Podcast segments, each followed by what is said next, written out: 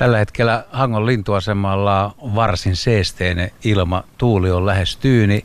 Taivas on repeämässä kerrankin hyvään suuntaan. Sinitaivasta alkaa näkyä. Pilviverho väistyy. Pohjoispuolella on tummia ja vaaleita suuria pilviä, jotka luovat tosi hienoja kuvia tuonne pohjoispuolelle.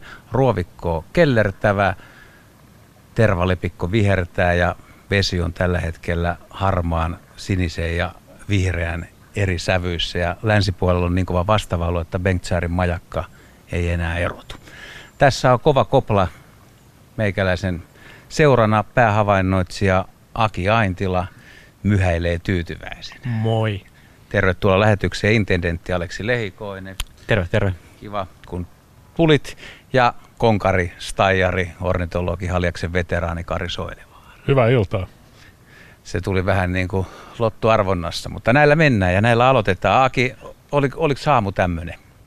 Joo, tässä on koko päivä ollut tosi tyyni, oikeastaan niin kuin seesteinen ja melkeinpä pysähtynyt fiilis, että ei, ei kauheasti toi merenpinta väreille ja tästä on helppo laskea tälläkin hetkellä tältä kalliolta noita lepäileviä telkkiä ja tukkasotkia. Tämä viuhunakin kuuluu telkkäkoiraiden siipien viuhuna oikein hienosti ja siis älyttömän tunnelmallinen päivä. Et muutto on ollut ehkä vähän hiljasta, mutta lajisto on ollut monipuolisesti ja vaikea kyllä kuvitella, että syyskuun loppupuoliskolla olisi tällaista.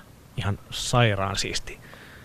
Ollaan tällä hetkellä semmoisessa paikassa, ne jotka Hangossa on liikkuneet, niin tietää tämän Tulliniemen ja luontopolun Kalsäärin tyvellä ja tästä avautuu näkymä tuonne Kousjärspuktenille pohjoiseen. Siellä on semmoinen oikein jännän näköinen pienehkö kapea niemi ja sen edustalla on aika paljon rantakiviä. Tämä on siis matala lahti, harmaa haikaroita seisoskelee noilla kivillä useampia ja äänikin taitaa tuolta kuulua.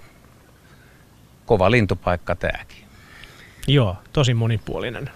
Keskeinen sijainnilta ja muutenkin tämä ympäristö on suhteellisen kompakti, mutta mut myös monipuolinen, mikä sitten taas näkyy siinä lajistossa.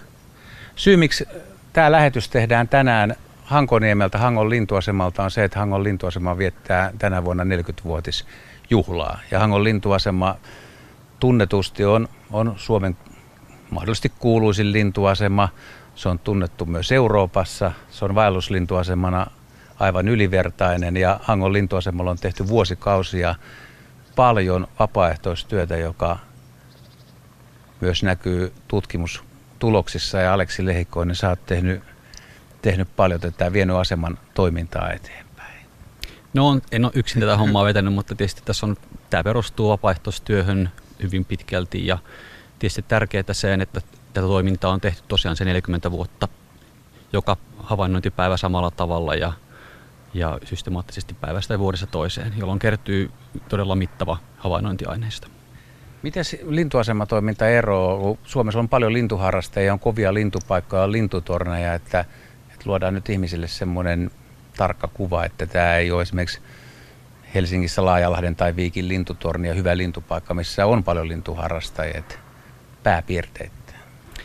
Ää, no jos kerrotaan lyhykäisesti vähän rutiineista, miten tämä homma toimii täällä, on se, että ää, herätään hei, huomattavasti ennen auringon nousua, aletaan laittamaan sitten verkkoja pyyntiin, eli rengastus on yksi tämä toimintamuoto, sitten toinen on muuton havainnointi, e, ja, ja muuton havainnointi on vakioitua sillä lailla, että vähintään neljä tuntia auringon noususta suoritetaan tämmöinen aamuvakiohavainnointi. Ja, ja sitten jos muutto jatkuu, niin neljän tunnin jälkeen jatketaan vielä havainnointia pitkään ja hyvinä muuttopäivinä se voi venyä aina sitten ilta hämärään asti, jossa kurjat saattaa muuttaa sitten ilta myöhällä vielä siihen, siihen päälle. Ja sitten rengastajilla on sama homma, että jos, jos on muut, lintuja tulee, niin koko päivän saadaan pitää verkkoja pyynnissä, niin kuin varmaan nytkin tuolla kärjessä eri laitasalo kiertää verkkoja ja äskettäin oli irrottamassa siellä varvushaukkaa, varvushaukkaalla vielä verkosta, niin pitkiä päiviä voi tulla ja sitten syksyllä se ei pääty vielä siihen pimeän tuloonkaan, vaan saadaan vaan pyydystää pöllöä sitten koko yön. Et nyt on tyyni yö tulossa ja että on, siellä on verkot pyynnissä sitten vielä pimeälläkin ja toivottavasti tulee joku pöllö verkosta. Voisi hyvin kuvitella, että lintuaseman miehitys vaatii semmoista hyvää peruskuntoa. Miten sä, Aki, sä oot kumminkin aika vetreen ja tuoreen ja hyvävoimaisen näköinen. Sulla on syksyn jaksoja, sä olit keväälläkin täällä, eikö väsytä? Välillä väsyttää, mutta mutta, mutta nyt kun tietää, että tässä on vielä niin paljon tätä syksyä edessä, niin on tämmöisenkin hienon päivän jäljellä tosi semmoinen intopiukea olo. Et seuraavaksi tulee tiaiset, lisää vaelluslintuja. Ja sitten mä odotan myös mielenkiinnolla sitä, että miten se lähtee myös niinku hiipumaan, miltä ne marraskuun hiljaiset päivät tuntuu kaiken tämän jälkeen, millaista omaa tunnelmaa siinä sitten on. Mutta joo, joo, ei, ei ole vielä, vielä tota homma paketissa, vaan paljon jäljellä ja into riittää. Niin nouseeko se joka aamu niin kuin pieni jännitys rinnassa, että mitä tänään päivä tuo tullessaan? Siis sehän on yksi näistä niin kuin lintuasema-harrastuksen tosi monilla ää, lintuharrastajilla niin kuin se harrastuksen yksi keskeisempi elementti on tämä lintuasemilla retkeily. Niin siinä kohtaa, kun, kun tota, ää, kiipeä tonne niin kuin meidän havainnointipaikalle ja on kattanut vähän sääennustuksia, että millaista, millaista keliä on luvassa, niin hyvänä muuttopäivänä, kun aistii sen, että nyt saattaa tulla hyvä, hyvä muuttopäivä, niin ei sitä oikeasti tiedä, mitä tapahtuu. Se on tosi yllätyksellistä ja se on myös hienoa. Me seistään tämmöisellä korkealla harmaalla kalliolla, missä kasvaa myös isommaksa ruoha apolloperosin toukan ravintokasvia. Tämä on siis A, hyvä lintupaikka, tämä on kasvistoltaan mielenkiintoinen, hyönteistöltään. Tämä on, tämä on kaikin puolin niin kuin loistava paikka. Ja Kari tuossa staijailee tuonne merelle päin. Ja sulla on semmoinen kunnia, mitä harvoille ei ole, että sä oot ollut ensimmäisenä aseman vuonna vuonna 79 täällä miehittämässä, että et, sua saa sanoa konkariksi. No kiitos, joo näin on ollut, että mä oon, vuonna 79 olin täällä koulupoikana ennen kouluaikoja ekan kerran ja, ja on käynyt täällä sen jälkeen sille, että kolme vuotta jäänyt väliin. Mä en tiedä mitä mä oon tehnyt, että en ole tullut, mutta joka vuosi täällä on 37 vuotta täällä on käyty, tai vuotena. Että ihan, tämä on houkuttava paikka ja mainio lintupaikka. Sä oot ollut varmaan Lookshärillä tai Rönshärillä tai jossain muualla. Todennäköisesti jossain muualla, mutta tota, aina jossain liikkeellä, mutta Paitsi, että sä oot tehnyt täällä pal- paljon havaintoja ja katsonut lintuja, niin huhut kertoo ja myös nuo nuoremmat pojat on sanonut, että sä oot ollut aikamoinen oppi-isä muun muassa Aleksille ja näille muille, että sulle on, voitaisiin myöntää tämmöinen pieni hattu tässä. No kiitos, se on suuri kunnia, että aina, aina yrittää auttaa nuorempia, niin kuin itse sai pikkupoikana täällä muun muassa Jukko Haapalalta suurta koulutusta ja neuvoa, että tietää miten homma toimii. Niin kyllä se, näin se perimätietona kulkee tämä lintujen määritys ja lintuasema käyttäytyminen. Se on tämmöistä. Miten Saki, kuka sua on opastanut? No tota, tässä paikalla olevan Aksun ja Aksun pikkuveljen Pepen kanssa mä oon tähnyt tänne ni- niitä ensimmäisiä havainnointijaksoja tehnyt. Et päiväretkellä mä kävin ekan kerran 2002, mutta sitten vuonna 2007 mä aloin opiskelemaan Bilsaa Helsingin yliopistolla ja sitten nämä kaverit tuli tutuiksi siellä ja niiden mukana mä oon sitten päätynyt tänne ihan niin kuin asemalle havainnoijaksi. Ja sillä tiellä ollaan, että Aksulle ja Pepelle tosi iso kiitos siitä, että ovat johdattaneet mua tähän lintuasemaretkeilyn saloihin. No sitten vähän noihin aamuhavaintoihin, että päästään ihan tähän hetkeen käsiksi. Siis syyskuun loppupuolta vietetään ja on ollut, ollut tyyni aamu lintuaamuna, niin mitäs sanot? oli tosi mielenkiintoinen, että ää, semmoista niinku isoa massaa ei, ei tota ollut, ollut kauheasti liikkeellä, mutta sittenhän tota, pyritään niinku poimimaan ne hyvät lajit sieltä joukosta. Et, et, et kangaskiuria muutti useampi yksilö tänään aamulla, se on aina tota, ihan piristävä, piristävä laji. Ja tota, pohjantikkojen vaellus on nyt myös saavuttamassa ihan tätä Hankoniemen kärkeä, että me ollaan nyt neljä yksilöä havaittu tässä kahden päivän sisään ja tänään havaittiin myös pähkinänakkeli, joka on myös tämmöinen tyypillinen vaelluslintu, aina piristävä havainto sekin ja tuossa tota, iltapäivän komppauskierroksella tuli vastaan taigaunilintu, eli monipuolista lajista ollut tänään. Sä oot tyytyväisen näköinen ja pitääkin ollakin tyytyväinen. Totta kai, pitää ottaa se vastaan mitä tulee. Mitä Saksu sanot jo näistä havainnoista, tai mainittiin tässä muutama tikka ja nakkeli, niin onko luvassa tänä vuonna niin tikkojen liikehdintä? Nyt on kaikki merkit on jo semmoiset, että, että tänä vuonna voisi pohjantikkoja ja valkoisekatikkoja tulla isompia määriä, ehkä jopa ennätysvaellus valkoisekatikalla. Että Itä-Suomesta on ollut huomattavia havaintomääriä. Yleensä sitten ne suppiloituu tänne Hankoniemen kärkeen isoimpia määriä, niin odotellaan innolla. Ja, ja miksei se jotain muutakin tulisi. Pystytkö antaa ihmisille, jotka ei, ei pääse Hangon lintuasemalle tai ihan lounaisimpaan kärkeen eikä etelärannikollekaan, että jos nyt vaikka tänä vuonna haluaisi valkoselkätikkaan kiinnittää huomiota, niin missä voisi havainnoida, miten kannattaisi yrittää etsiä sitä? No kyllä ne kertyy valkoisekatikat tämmöisille vanhojen lehtimetsän alueille, että monesti järven, järvien rannalla, jos on jotain lehtoalueita, niin näin on hyviä paikkoja, missä voi havaita. Ja ihan ei välttämättä tarvitse mennä Etelä-Suomeen, voi, se vaellukset yleensä ulottuu ihan keskiseen Suomeen jopa tuonne Oulun korkeudelle asti. Tällaisissa tunnelmissa aloitellaan täältä näin ja voin kyllä sanoa, että kyllä on, on ilma tällä hetkellä meidän puolellamme, koska Helsingistä kun lähdettiin, niin vettä tuli. Ei kovin lujaa, mutta sato kuitenkin ja ajateltiin, että sateessakin sitä lähetystä voisi vetää, mutta nyt täytyy sanoa, että meikäläinen otti jo toppatakin pois ja on villapaita päällä, harmaa villapaita päällä tässä punaisessa lenkkareessa ja Aki asemahavainnoitsijana on harmaassa puvussa, komea parta on palmikolla ja sormikkaat Kari on käärinyt hihat ja Aleksi on punaisessa kaulaliinassa ilman hattua ja hyvin tyytyväisen näköisenä. Mitä, mitäs Plumberi Pasilassa? Olen täällä kuule ihan tällaisessa harmaassa villatakissa ja sitten minulla on musta yleisradio teepaita siinä alla ja perinteiseen tapaan farkut ja valkoiset tennarit jalassa. Täällä sisällä on semmoinen ehkä 20 astetta lämmintä. Nippanappa auringon viimeinen kilo tulee tuolta ikkunasta sisään. Ei minkäänlaisia lintu- eikä muitakaan havaintoja ole muuta kuin kuuntelijoiden lähettämissä viesteissä. Ja meillähän tosiaan voi tähän lähetykseen päästä mukaan soittamalla 0203 17600 puhelinnumeroon tai sitten laittamalla viestiä studioon. Tänne on tullutkin mielenkiintoisia kommentteja nimenomaan tähän kysymääni suosikkimuuttolintuhommaan. Ja kyllä täytyy sanoa, että yksi lintu ylitse muiden, ainakin näin nopeasti näitä vastauksia, viestejä lukiessani, Nimimerkki Onnellinen maalla asuva, joka ei stadiin enää kaipaa. Hän kirjoittaa näin, että syksyn ylivoimaisesti tärkein merkki on kurkiaurojen näkeminen ja kuuleminen seesteisellä taivaalla, kuten ovat myös kevään tulon varma merkki. Olemme onnellisia, kun saamme asua maassa, jossa myös muut elävät kertovat meille sekä pimeän tulosta että valon paluusta. Ja näitä kurkiin liittyviä kommentteja on tullut tosi paljon, muun muassa Markku laittoi, että kyllä kurkien muutto on suorastaan jumalainen näky. Maarit Heinolasta kirjoittaa ihan samaa asiaa. Suurimman vaikutuksen tekee ehdottomasti kurjet. Sitten hän kysyy myös, että mitä tarkoittaa, kun näin kurkiauran ja yksi niistä teki niin sanotusti outoa ympyrää ja rääkyi oudosti. Tähän kohta saa meidän asiantuntija palaverimme tuolla Hangon, Hankoniemessä vastata mutta vielä edelleen näitä kurkijuttuja. Suosikki muuttolintuni on kurki, kirjoittaa Ulla.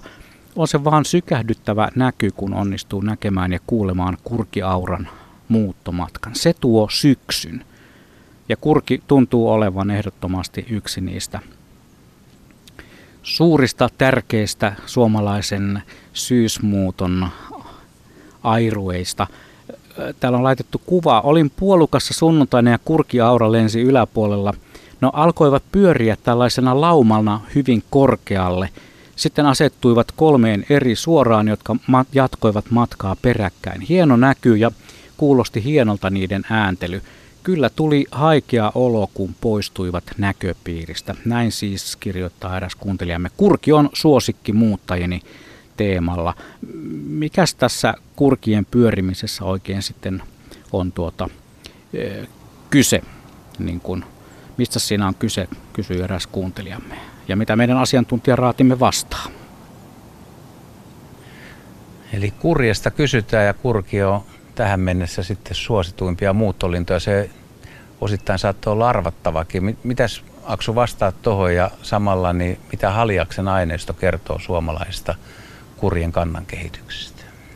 No tämä tämmöinen pyöriminen on sitä, että ne ottaa korkeutta tämmöisissä paikoissa, missä on nousevia ilmavirtauksia. Eli kun päivällä aurinko on lämmittänyt vaikka kalliota, niin se kallio lämpenee voike, voimakkaammin, jolloin sitten se ilmamassa nousee ylöspäin ja nämä ottaa korkeutta, vähentää, pääsevät sillä tavalla helpommin ylöspäin ja sitten liitävät pitkälle taas seuraavaan mahdolliseen tämmöiseen pyörteeseen. Ja itse asiassa tämmöisiä nousevia ilmavirtauksia voi syksyllä tulla jopa meren päälle, jos kylmä ilmassa pohjoisesta tullut kylmä ilmassa törmää tämmöiseen lämpimään mereen, niin se saattaa myös tuoda, tuoda tämmöistä nousevaa ilmavirtauksia. Eli ihan meren päälläkin tämmöinen kartelu saattaa silloin tällöin onnistua. No entäs sitten kurkien varsinainen muutto? Siis tietyllä tuulella tulee hangon yli, joskus menee lännempää, läntinen tuuli painaa idemmäksi. Mitä, mitä esimerkiksi juuri Hangon lintuaseman kurjet on kertonut sulle? No Haljaksella semmoinen paras muuttotuuli on ehkä tuommoinen pohjoinen tai pohjoiskoolinen, jolloin se, se Pohjanmaan, Pohjanmaalta lähtevä muuttoporukka sitten osuisi parhaiten tänne päin. Sitten jos se tuuli on enemmän tuolta luoteesta tai lännestä päin, niin sitten se työntää sitä muuttoa enemmän tonne idän puolelle, jolloin sitten Raaseporissa ja Inkoossa, ehkä jopa Helsingissä saataan nähdä isompia muuttajamääriä kuin täällä. Ja sitten taas vastaavasti, jos se tuuli on enemmän tuolta koillisen puolesta, niin sitten mennään tuolta lännen puolelta menevät suurimmat massat ohitse. Ja vuosien varrella ilmeisesti kurkien määrät on noussut aika lailla. Täälläkin on laskettu aika huimia lukuja. Kyllä jo, siis Hangon aineiston avulla pystytään kyllä näkemään tosi voimakas kurkien määrän kasvu. Eli jokainen voi käydä katsomassa sen täältä Hangon lintuaseman muuttolintuselaimesta haakka.haljas.fi, niin sieltä löytyy muun muassa mihin aikaan kurkimuutto tapahtuu ja miten nämä muuttajamäärät ovat kehittyneet. Kysytään Sakilta, että miten tämän vuoden muutto on mennyt. Onko sulla minkälainen kuva siitä?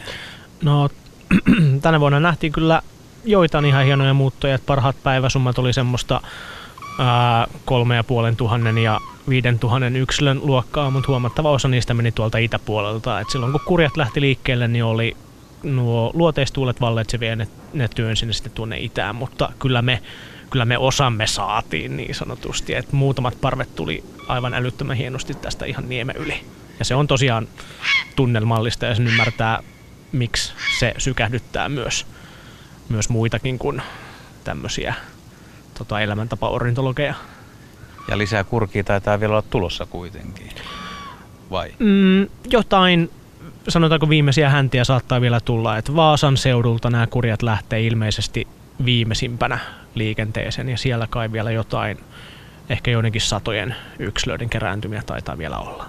Otetaan vielä ennen ensimmäistä puhelua, niin kuitenkin tämä kurkien talvehtiminen, niin sehän on myös aika mielenkiintoinen, että, että kaikilla lajeilla niin talvehtimispaikat ei pysy samana, vaan vuosien saatossa niin kurjatkin on muuttanut. Että en tiedä liittyykö ilmastonmuutokseen tai mihin muutokseen liittyy, mutta aikaisemmin kun ajatellaan, aina linnitään samaa paikkaa, niin se ei pidä paikkaansa.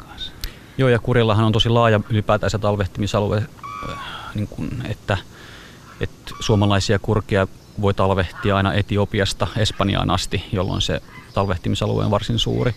Ja siinä on selkeitä muutoksia tapahtunut. Nykyään kurkia saattaa talvehtia jo isompia määriä Unkarissa asti, eli kohtuu pohjoisessa.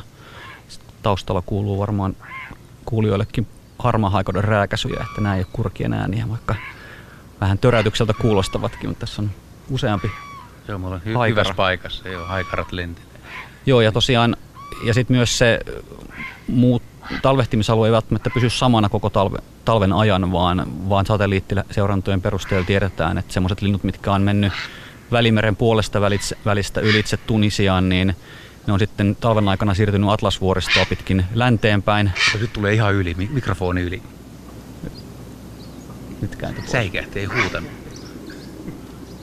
Joo, tosiaan, että Tunisiassa on aloitettu talvehtinen, mutta sitten siirrytään pikkuhiljaa talven aikana tuonne länteenpäin aina Marokkoon ja sitten tullaankin Gibraltarin kohdalta kevätmuutolla ylitse. Eli se talvehtiminenkaan ei välttämättä ole samassa paikassa. No niin, sitten mennään puhelun pariin. Näin me tehdään. Kurkiasia tuli hyvin selvitettyä ja todellakin, kuten sanoin, niin kyllä tuo kurkijuttu on.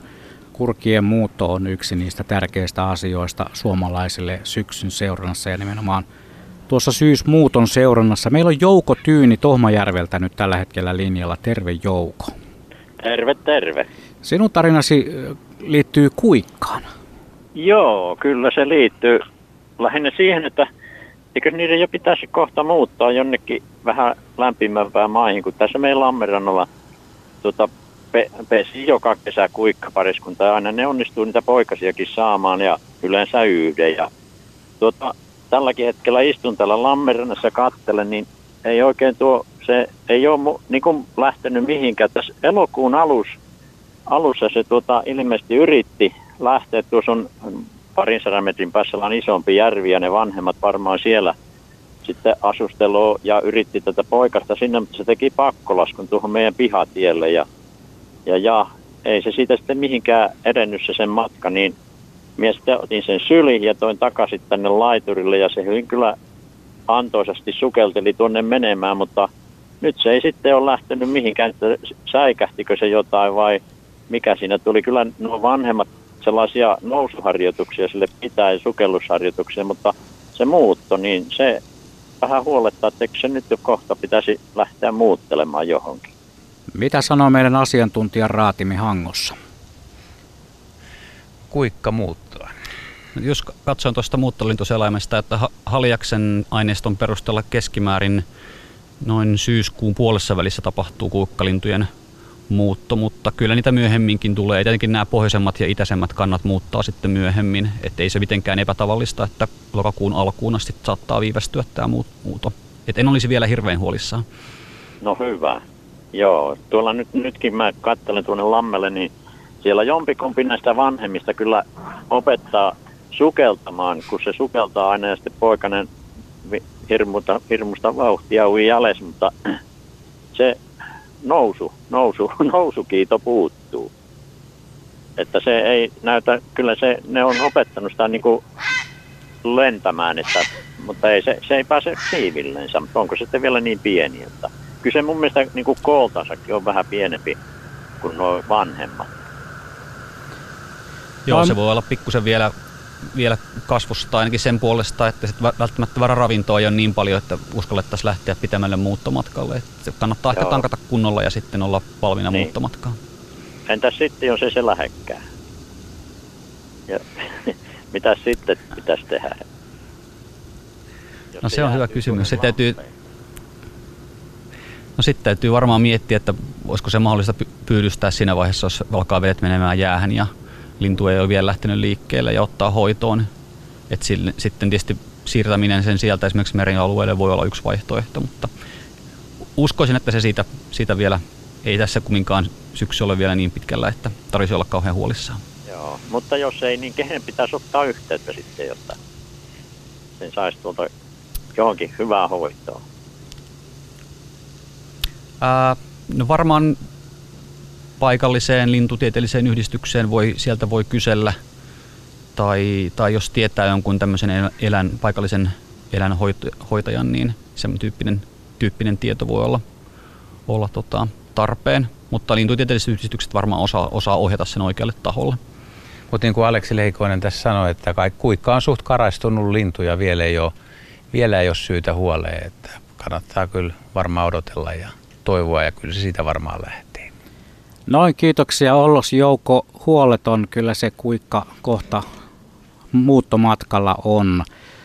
Ja me jatkamme tätä Luonto-Suomen lintujen syysmuuttoiltaa aina kello 20 saakka. Meille voi soittaa lisää tarinoita ja muuttoon liittyviä, nimenomaan syysmuuttoon liittyviä kysymyksiä. Numero 0203 17600 ja myös viestiä voi laittaa studioon ja kyllähän noita viestejä tuleekin paljon. Myös tuohon meidän WhatsApp-numeroon voi nakata viestin 040 1455666.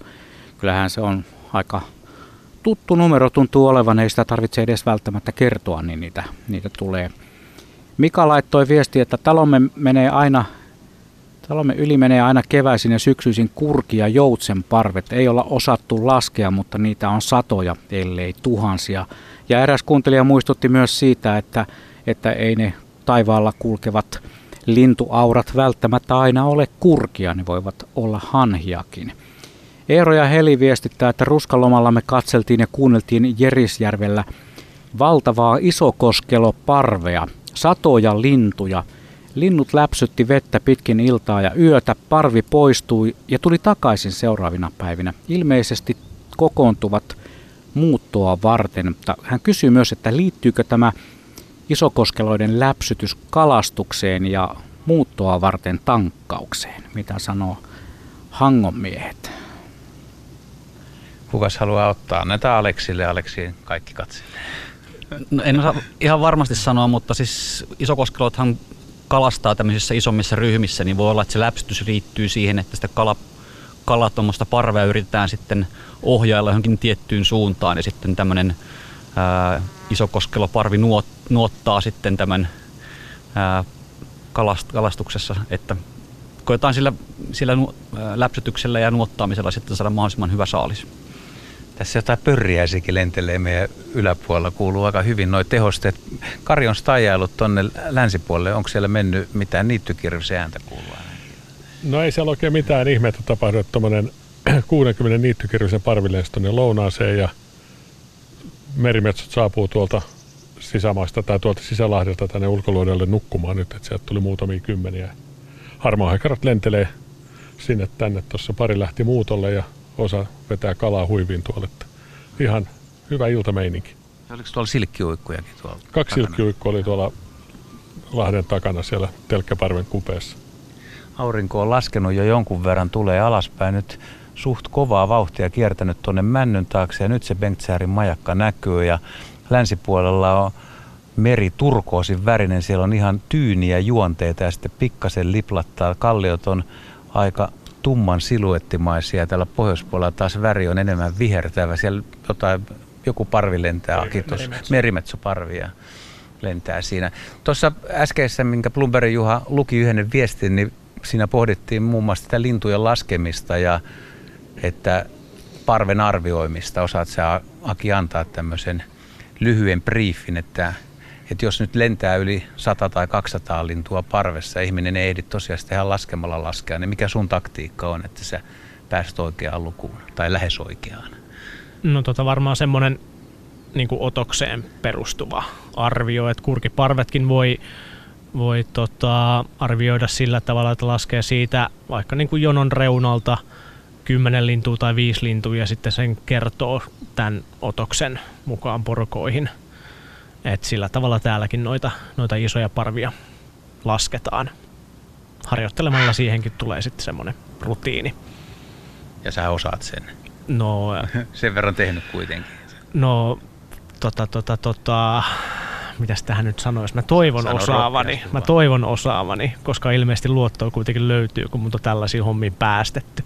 Tässähän tullaan muuten semmoiseen aiheeseen, mitä Aleksi on tutkinut tai joutunut tarkkailemaan, että siis lintuharrastuksessa tai eri, eri asemilla, eri paikoissa tämä aineiston luotettavuus, siis esimerkiksi, että jos on eri tasoisia lintuharrasteja, on eri laskumetodi, niin, niin saattaa olla, että jotain parvia esimerkiksi arvioida, että toinen arvioi 400 ja toinen 300. Mm.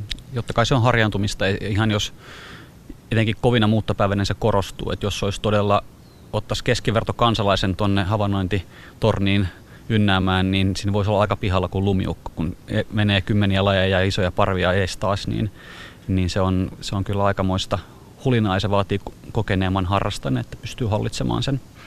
Ja siis tästä, mitä luotettavuuteen ja tämmöisiin vertailuihin tulee, niin minulla on yksi yksi gradulainen Samuli Haapalainen, joka, joka on tehnyt tällä hetkellä graduja vertailun näitä Hangon lintuaseman aineistoihin perustuvia kannan kehityksiä ja meidän valtalikunnalliseen pesimälinnustoseurantaan, mitä on sitten tehty linjalaskentoja tuolla sis- sisä-Suomessa, niin nämä kannan muutokset on ihan samaa suuruusluokkaa. Eli yksittäisen pisteen muuttohavainnot voivat kertoa niistä kannan kehityksistä hyvin samalla tavalla kuin mitä tehdään sitten pistelaskentoja tai laskentoja tuolla muualla sisämaassa. Aki. Joo, siis palataan tähän, että tuolla kun havainnointipaikalla kimpassa taijataan, niin aika usein myös niin kuin porukan kesken kalibroidaan näitä lukuja. Että joku laskee sen parven ja sitten sanoo, että kuinka monta tässä oli ja sitten pyytää vaikka niin kuin laskea jotain muutakin, että vertaillaan niitä omia, omia tota, arvioita vaikka sen yksittäisen parven koosta, niin ihan itsekin pitää välillä, välillä niin kuin kalibroida niitä omia tyllillensä äsken ylitse. Niin, että sekin on tämmöistä ja niillekin kuulijoille kerrottako, että joilla on ongelmia, niin kuin meillä kaikilla on ongelmia arvioida se parven koko, niin samaan aikaan kun siinä pitää Akinkin katsella joka aamu, niin kuunnella kaikki äänet, joka puolelta suihkii lintuja ohi. Hangon lintuaseman bunkkeri on vähän sama kuin olisi Tivolissa parhaimmillaan, että siellä mennään joka suunta ja ääniä kuuluu ja sun pitäisi kaikki merkata muistiin, niin se, se kyllä vaatii aika paljon, että siihen ei edes sanoisin ihan keskivertolintuharrastaja, niin se on, olisi aika pulassa? No tota, stajaaminenkin on tiimityötä, että silloin kun oikeasti on sitä hulinaa ympärillä, niin silloin pyritään myös niin kuin jakamaan esimerkiksi eri lajiryhmät eri havainnoijien kesken tai sitten eri, eri tota seurantasektorit eri havainnoijien kesken. Mutta sitten jos yksin joutuu semmoisen ihan niin kuin infernaalisen myllyn keskelle, niin sitten koittaa tota ehkä keskittyä niihin kaikista yleisimpiin lajeihin tai siihen jonkin tiettyyn sektoriin, mistä se massa sitten menee. Västäräkki meni siitä yli, senkin ääni kuului aika hyvin. Tässä on nyt puhuttu aika paljon tästä lintuharrastuksesta ja lintuharrastajista ja kohta päästään sitten siihen asiaan, mitä moni varmasti odottaa todella, että kun linnut nyt syksyllä lähtevät, jättävät Suomen, osa lähtee tai aamulla seurataan muuttoa, on päivän muuttoa, sitten on yömuuttoa. Tästäkin kun ilta pimenee, niin punarinnat porhaltaa taivaalle ja jatkaa matkaa, että millä keinoin ja mihin, miksi mystinen, salainen muutto, miten linnut suunnistaa sinne talvehtimisalueelle. Sitä on pohdittu ja selvitetty ja paljon on selvitettävääkin vielä, mutta kysellään kuitenkin, että onko, onko lisää eri suosikkilintulajeja, mitä on lähetetty.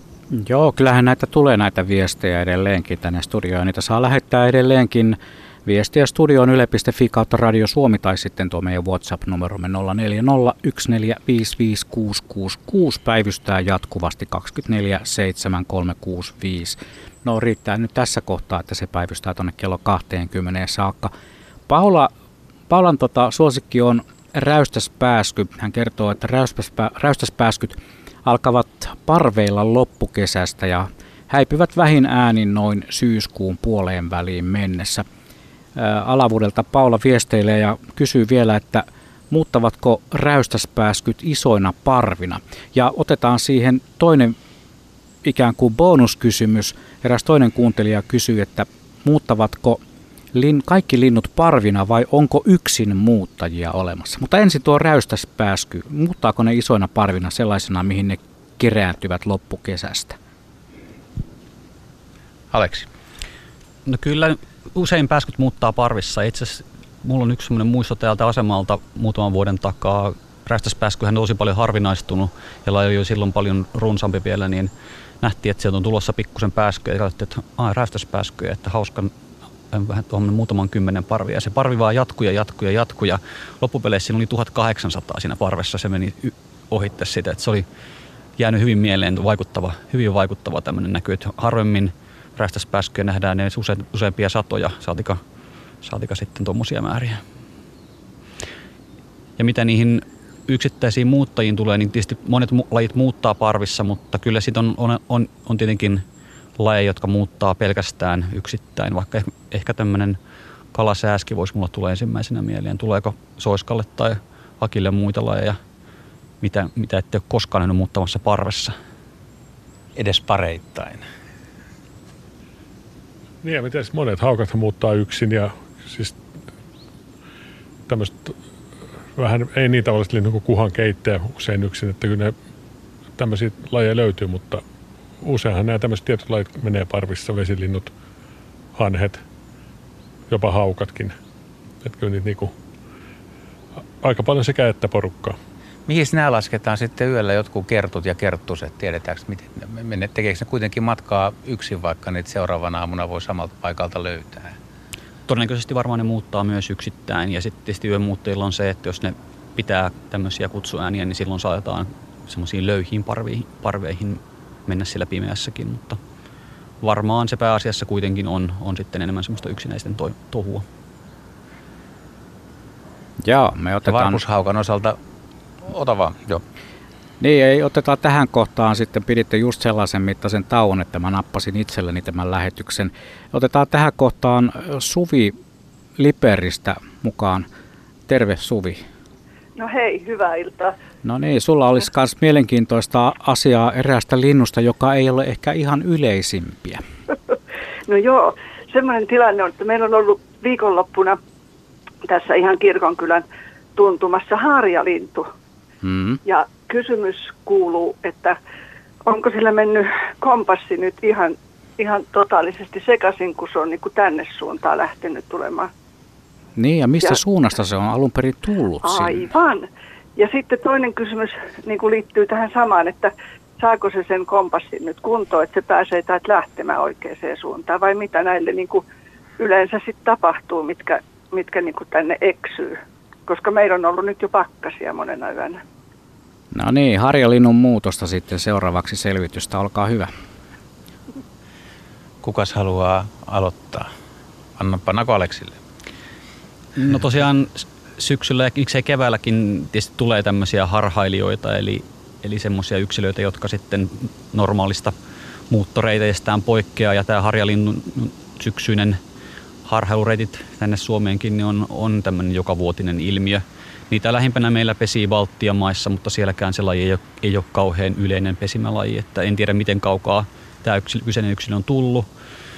Tämmöinen syksyinen harhailu saattaa liittyä tämmöisessä tapauksessa esimerkiksi siihen, että ne etsii sitten seuraavan vuoden mahdollisimman uusia, uusia pesimäpaikkoja, mutta siis kaikki tämmöiset harhailut ei välttämättä tietenkään johda siihen, että se pesintä sopiva vesipaikka löytyy, mutta sillä harhailulla on oma tämmöinen evolutiivinen merkityksensä ja sitten myös se, että se harhailu saattaa, saattaa sitten onnistuessaan joko tuoda uuden pesimäpaikan tai uuden muuttoreitin. Esimerkiksi nämä syksyiset jalohaikaramäärät tai osittain myös harmaa haikaroita saapuu meille joka syksy tai loppukesästä lähtien. Ja nämä on tämmöisiä yleensä nuoria lintuja, jotka etsii sitten uusia, uusia pesimäpaikkoja. Ja eikä se harjalintukin sitten tuossa vielä syksyn, syksyn tuota edetessä niin osaa lähteä etelään päin lopulta. Täytyy ottaa kiinni tuosta harmaa haikarasta, kun se tällä hetkellä on sen verran yleinen lintu, mutta Karja, minä tässä joukossa ollaan jo sen verran iäkkäitä, vähän vanhempia kuin nämä muut pojat ja muistellaan noita 80-luvunkin alkuaikoja, niin harmaa haikara oli ihan kova ja hyvä havainto ja silloin just loppukesästä niin nuoria lintuja tuli Suomeen ja aina olet kappasit harmaa haikaraa. Joo, siis se oli kova havainto silloin 70-luvun lopulla, 80-luvun alussa, kun niitä näki ja niistähän tuolla meidän lintualueellakin kaikki havainnot kirjattiin ylös.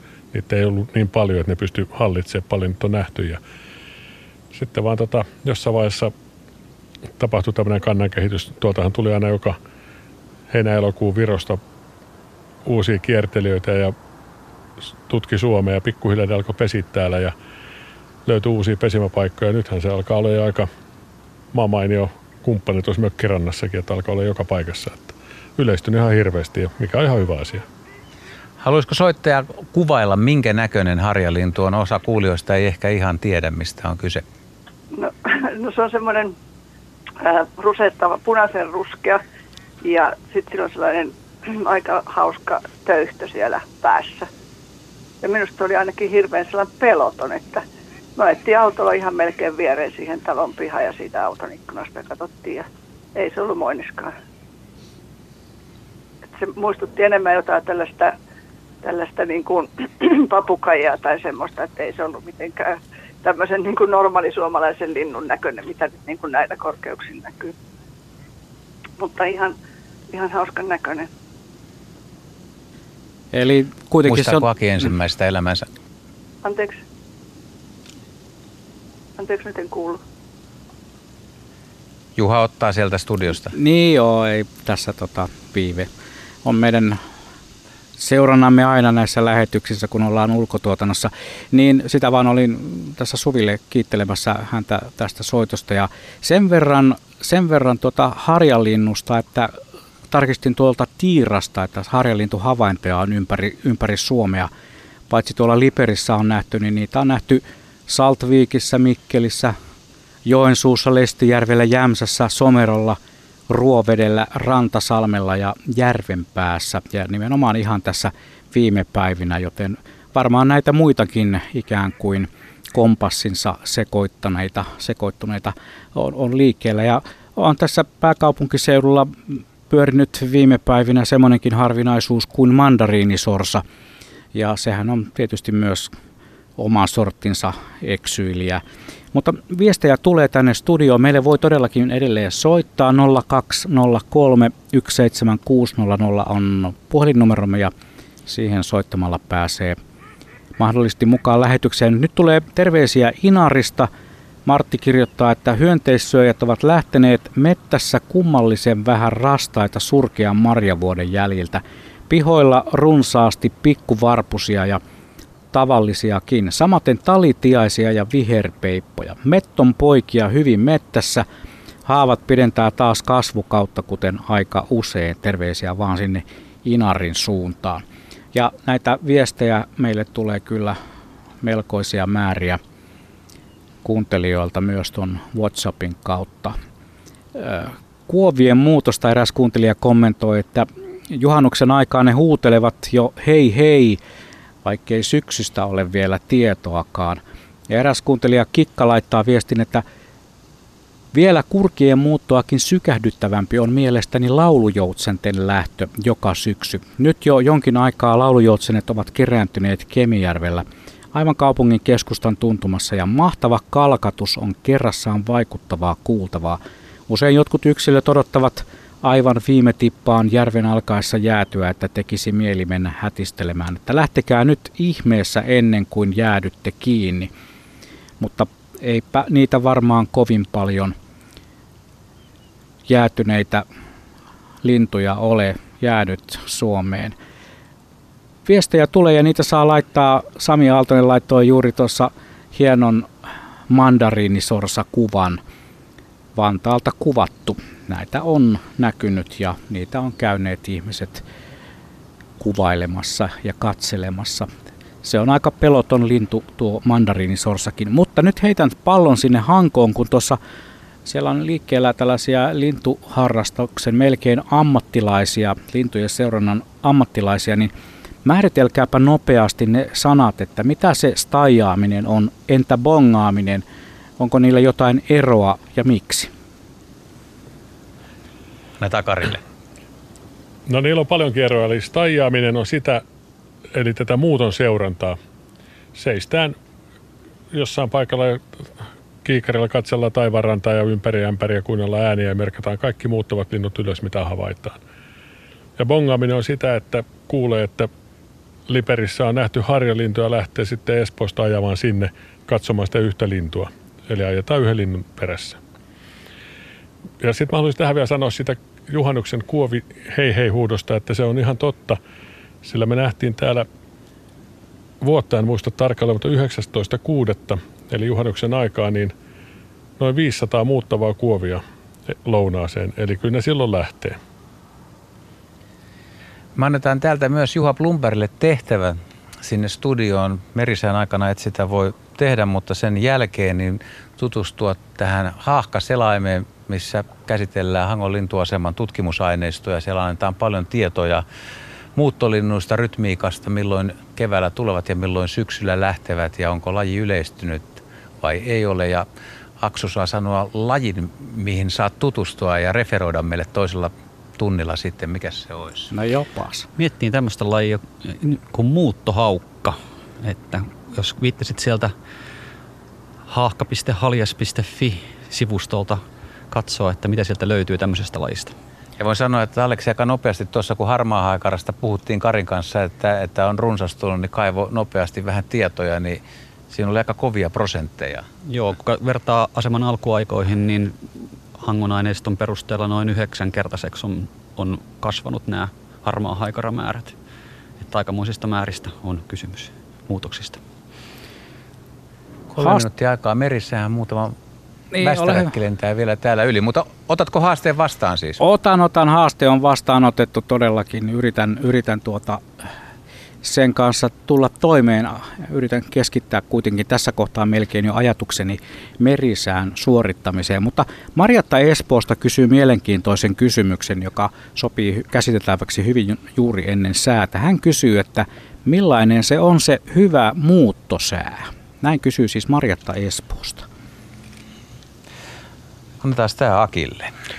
Hyvä muuttosää varmaan riippuu siitä, että millaista lajistoa haluaa nähdä muutolla. Et esimerkiksi nämä arktiset kahlaajat, suosirrit, tyllit esimerkiksi, monet kahlaajat putoo muutolta tai paremmin nähtävästi vähän niin kuin semmoisen epäinhimillisen sään aikaan, että kun on muuton vastaista tuulta, joka pudottaa sitä kahlaa ja muuttoa alle se vähän matala paineita, sadekuureja, jopa joskus niin kuin ihan kun ukkosrintamat, niin sekin voi olla niin kuin kahlaajien näkemiseen hyvää muuttosäätä. Ja kurjet hanhet, mistä tässä on puhuttu, niin ne on isoja lintuja ja ne taas kaipaa sitä myötätuulta.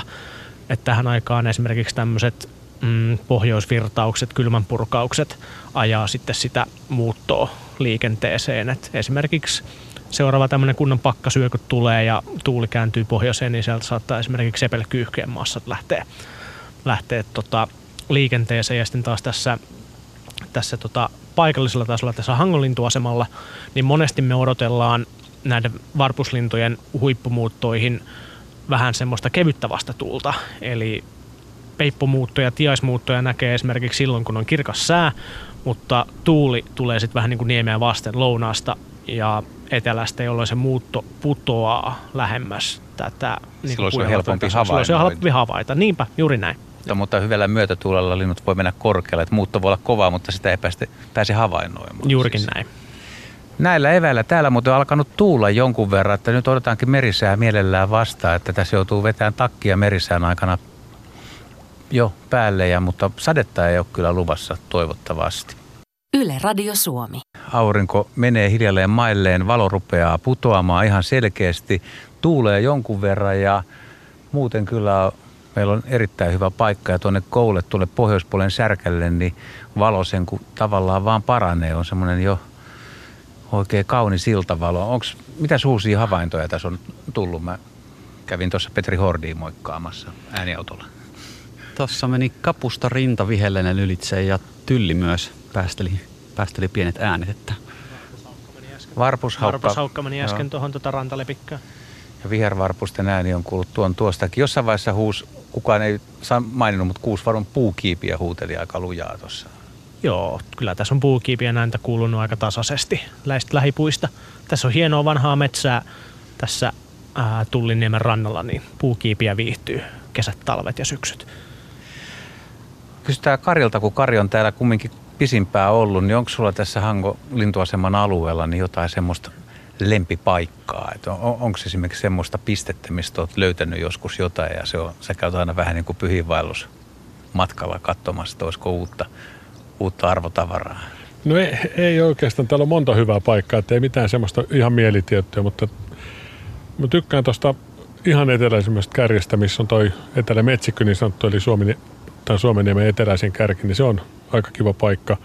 Ja sitten toinen on tuolla pohjoispuolella, mikä näkyy tuolla Goon särkällä, on tämmöinen iso kivi, niin sen juurella on kiva käydä välillä fiilistelemässä niityn reunassa. Että ne on semmoiset, tietenkin bunkkeri, missä katsotaan, seurataan muuttoa ja lasketaan, se on se mieluisin paikka, mutta nämä on tämmöiset, ehkä tämmöiset pyhiinvaelluspaikat.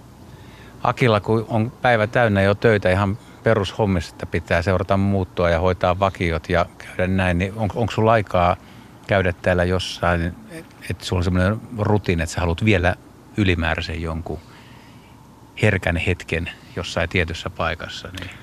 No se vähän riippuu. Kyllä mullakin on semmoiset omat suosikkipaikat tästä polun varrelta ja mä tykkään erityisesti tuosta niin sanotun länsikärjen ja sitten sen eteläkärjen välisestä rantakalliosta ja, ja tota, se, on, se on aina hienoa, kun tänne asemalle tulee takaisin tuosta tota, meidän omalta parkkipaikalta noustaan, noustaan tota, niin sanotun kapteenin penkin kohdalle, mistä avautuu tosi hieno näkymä tuonne luoteispuolen saarille, niin, niin se on aina sykähdyttävää. Paikka on siis Suomen lounaisin, mantereen lounaisin kärki, Hanko, Niemi. Ja täällä ollaan ja täältä jatketaan uutisten jälkeen sitten. Yle Radio Suomi. Tosiaan aikaisemmin pyytelin kuuntelijoilta suosikki muuttolintua ja kyllähän se tämä kurki on tähän mennessä ihan ylivoimaisesti eh, kuuntelijoiden suurin suosikki, mitä tulee muuttolintuihin. Mutta noita lisää noita muuttoon liittyviä asioita, kysymyksiä, havaintoja ennen kaikkea. Ja puhutaan todellakin syysmuutosta tässä 20 saakka. Minä olen Juha Blumberg ja tuolla Hangossa on Juha Laaksosemme myös asiantuntijoidensa kerran. Ja ennen kuin otetaan heidät mukaan lähetykseen, niin palataanpa vielä noihin lintutermeihin, kun tuossa jo aikaisemmalla puoli, puolikkaalla puhuttiin noista stajaamisesta ja bongaamisesta, niiden eroista, niin Leha laittoi viestin, että olen seurannut Facebookissa sata lintulajia foorumia ja se on tuottanut paljon iloa ja uuden oppimista linnuista. Hän kysyy, että mitä ne tarkoittavat ne termit elis ja vuodari. No elishän on siis sellainen havainto, jonka kerran elämässään voi saada. Esimerkiksi minulta puuttuu suomalaisista linnuista kuningaskalasta. Ja sitten kun minä seuraavan kerran, tai siis ensimmäisen kerran näen kuningaskalastajan Suomessa, niin se on mulle elis. Ja vuodari, jota myös Lea kysyi, että mikä se on, niin sitten samana vuonna nähdyt linnut ovat vuodareita, eli niitä aletaan heti siinä tammikuun ensimmäisenä päivänä kerätä ja sitten kun niitä tulee pikkuhiljaa lisää, näkee mustarastaan, niin se merkataan ylös vuodarina, näkee punarinnan, se merkataan ylös vuodarina. Ja sitten vuoden lopussa katsotaan, että kuinka monta niitä vuodareita tänä vuonna onkaan tullut. Jos tämä nyt pikkusen edes avasi, ja jo asiantuntijat tietysti korjaavat minua niin kuin aina, aina korjaavat tarpeen vaatiessa. 0203 17600 on Radio Suomen tuttu ja turvallinen studion puhelinnumero. Elmo vastaa lasin takana puheluihin tänään. Ja lähetykseen pääsee mukaan, kun on jotakin mukavaa, kerrottavaa tai mielenkiintoista kysyttävää lintujen syysmuutosta. Ja nyt on aika siirtyä meidän toiseen lähetyspisteeseen täältä Pasilanmäeltä. Radiotekniikan Suomin keinoin yhdistämme Hankoon. Siellä on Juha Laaksonen ja hän vielä kerran kertoo, ketä hänellä on siellä asiantuntija ja lintu vieraina. Täällä ollaan ja vasemmalla puolella niin harmaassa puvussa on Aki Aintila. Keskellä harmaassa pipossa sen verran jo rupeaa viilenemään intendentti Aleksi Lehikoinen ja Karki on käärinyt hihat alas jo sen verran rupeaa jo pikkasen lämpötila putoamaan. Kari Soilevara on tuommoinen komea 190 senttinen mies IFK kannattaja niin kuin päälle päin näkyy. Ja kiitoksia tuosta briefistä. Lintuslangi on tärkeää oppia ja se hän etenee koko ajan, että jos ei osaa, niin sitten ei kaikkialla pärjää, että täältäkin lähdetään kohta komppaamaan kervinusta tuolta niityltä ja tarsigeria venaillaan, eli niitty äh, Lapinkirvistä. Miten se komppaaminen muuten oikeasti käännettäisiin ihan tarkasti? No mä en ole ihan varma tästä sanan etymologiasta, mutta kompaaminen tarkoittaa niin tällaista, että ää, jalkaisin yksin tai porukalla pyritään niin kuin ajamaan lintuja lentoon. Että just niin kuin näitä ää, rantaniittoja, pusikoita, katajikkoja kompataan, eli sieltä ajetaan ja niin kuin aktiivisesti etsien liikkuen kävellen etsitään niitä lintuja. Ja tarsiger, minkä mainitsin, tai tarska, niin on sinipyrstö. Monet lintujen nimet väännetään joko tieteellisestä, englanninkielisestä, ruotsinkielisestä tai suomalaisesta nimistä. Peukku on peukku, eli peukaloinen, troklari, troklodyteesta äänen perusteella Rambo, kun se päästelee tuommoista sarjatulta muistuttavaa ääntä. Tässä niin kuin toinen osa ja kolmanteen siirrytään sitten myöhemmin. Otimme kopin Juha Plumberin vaatimuksesta, eli petolintujen muutto. Ja tässä vähän pohdittiin, että mistä aloitetaan. Ehkä se Aki, Aki nyt kertoo pääpiirteittäin tämän Hangon lintuaseman tämän syksyn petotilanteen, että mihin olet kiinnittänyt huomioon. No tota, Varpushaukalla oli tänä syksynä oikein, oikein hyvä vuosi. Et viime vuonna, kun mä olin täällä tuossa syyskuun puolivälissä, niin siihen mennessä paras päivä taisi olla 360 yksilöä ja se taisi olla suht myöhään, mutta nyt tuossa elokuun lopulla ja syyskuun alussa oli useita yli 500 yksilön päivämuuttoja. Et tosi näyttävää varpushaukkaa ja nimenomaan nuorten varpushaukkojen muutto on ollut. Se on aika mielenkiintoisia lukuja, jos ajatellaan, että maalikko ajattelee, että siis useita satoja petolintuja päivittäin. Kyllä. Tämä Hankuniemi kerää etenkin varpushaukkuja todella hyvin syksyllä ja se on siinä mielenkiintoinen laji, on, ollaan sitä tutkittu tämän aineiston perusteella, niin tiedetään, että sen kevätmuutto on aikaistunut, pesintä on aikaistunut sitten taas pesimäaikaisten seurantojen perusteella ja myös syysmuutto on aikaistunut ilmaston lämmetessä. Eli se koko koko elinkierto on ikään kuin siirtynyt aikaisemmaksi. Eli harvemmin tämmöisiä suuria muuttoja nähtiin elokuussa tai oikeastaan koskaan, aika, koskaan nähty 80-luvulla. Soilenvarra varmaan voi muistella, että ei varmaan elokuussa mitään isoja arvoshakkamuuttoja nähty, mutta nyt se alkaa olemaan ihan rutiinia, että suurimmat muutot saattaa olla jo elokuun lopulla. Ja aika jännä rytmikin on tuolla varpushaukalla, siis ikä- ja sukupuolirytmi. Joo, sitten taas rengastusten perusteella tiedetään, miten eri ikä- ja sukupuoliluokat muuttaa. Eli muutto alkaa vanhojen naaraiden osalta, sitten on vuorossa nuoret koiraat, sitten vanhat naaraat ja lopulta tulee sitten vanhat, vanhat koiraat. Ja tämä on tosiaan tämmöinen hyvin pitkä tämä muuttokausi, eli se alkaa aina elokuun alusta ja viimeiset muuttajat tulee marraskuun alkupuolella. Jari Laitesalo, joka tällä hetkellä on asemalla rengastajana, on varmaan juuttunut tuonne varpus, viimeisiin iltavarpushaukkoihin, mutta Kari on rengastanut niitä paljon. Sä voisit kertoa, että millaista kaverista on kyse, kun se on kädessä? No varpushaukka onneksi se on aika pieni haukka, se on aika helppo kaveri, että se on tota verkossa, verkosta helppo irrottaa sen koko sen takia, että kun saa jalat, jaloista kiinni ja jalat irti, niin se on melkein lähtee siitä vetämällä.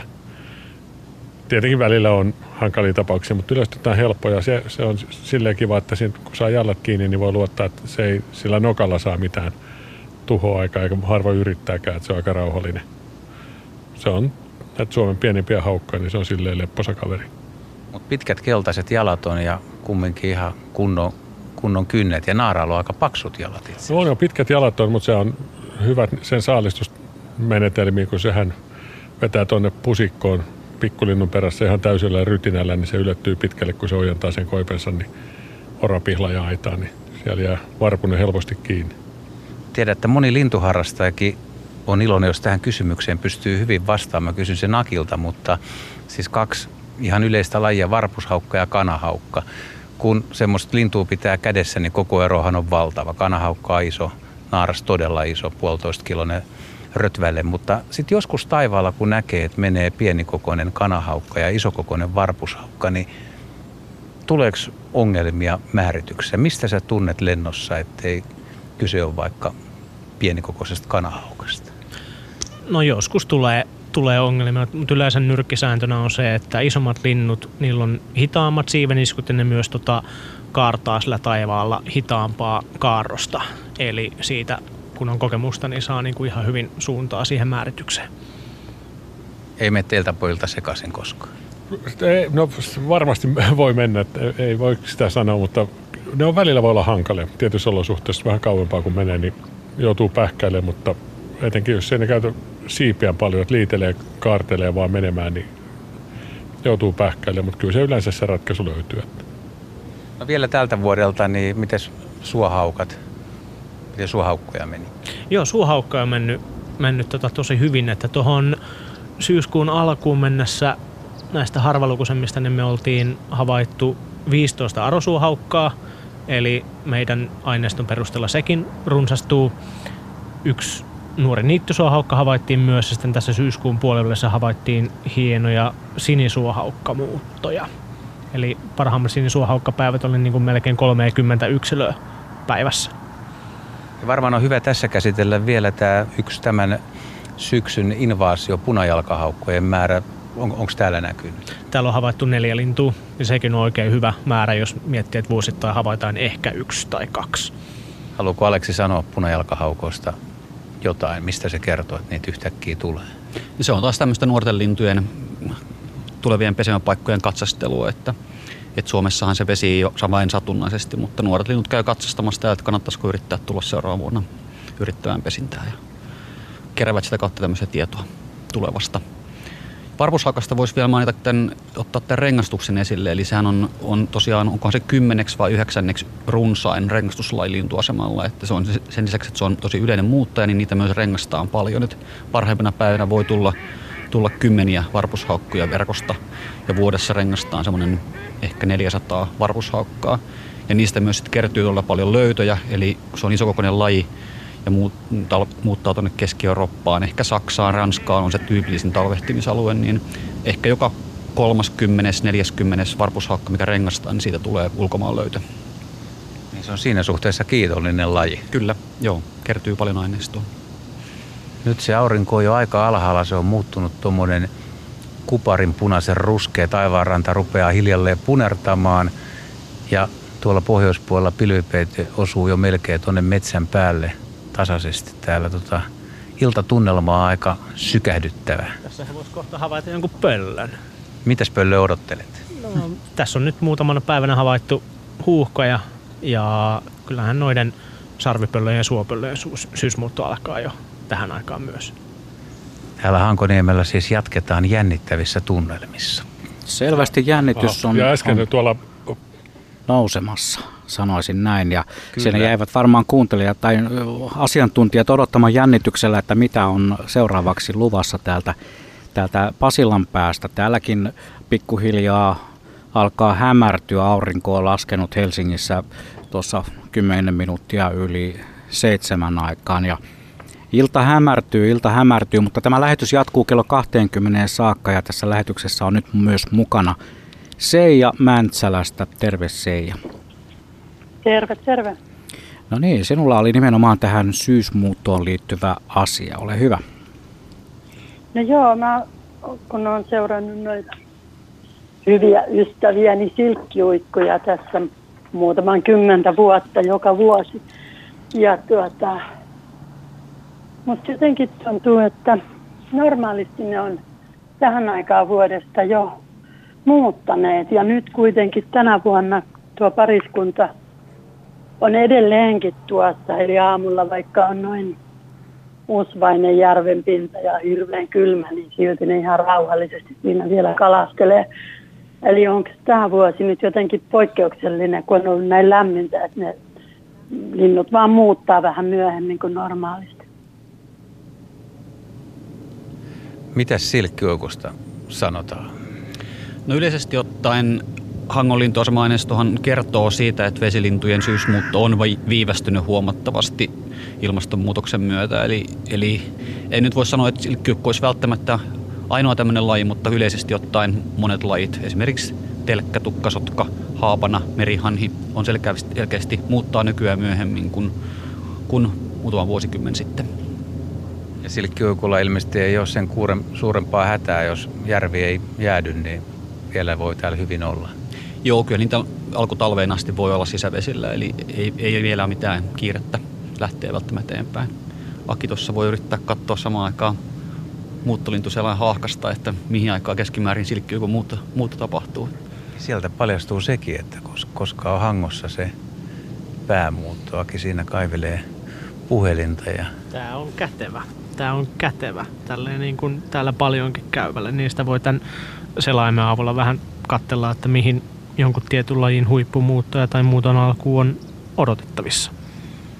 Mutta samaan aikaan kun kaverit selailee tuota muuttolintuselanta, niin tuolla pohjoisrannalla iso harmaa hylje kävi kalastelemassa äsken. Että se oli aika mainen näköinen parin silkkiuukun kanssa juuri.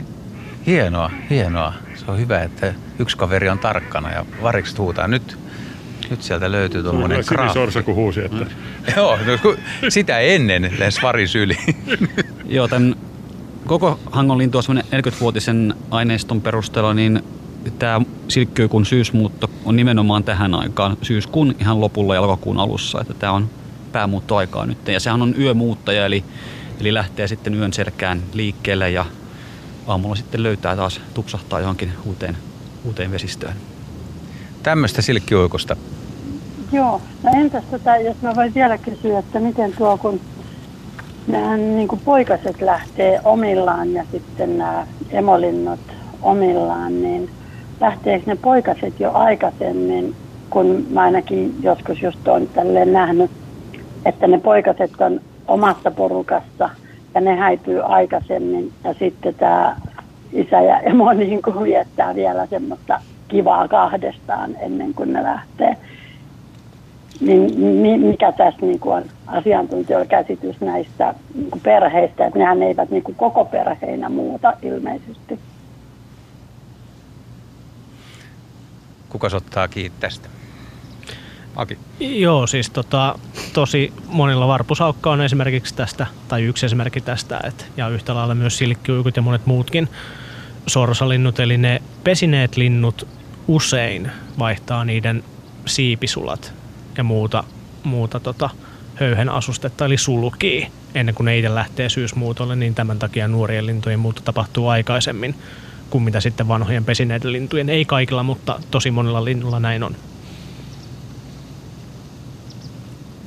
Näin. näin. Me pääsemme vain hetken kuluttua tässä lähetyksessä eteenpäin silkkiuikun ja tämä muuttohomma sen ajankohtahomma on nyt tullut selväksi, mutta on pakko palata vielä noihin petolintuihin, kun tuossa äsken puhuitte punajalkahaukasta, niin eräs kuuntelijamme, eräs kuuntelijamme kysyy sääksestä.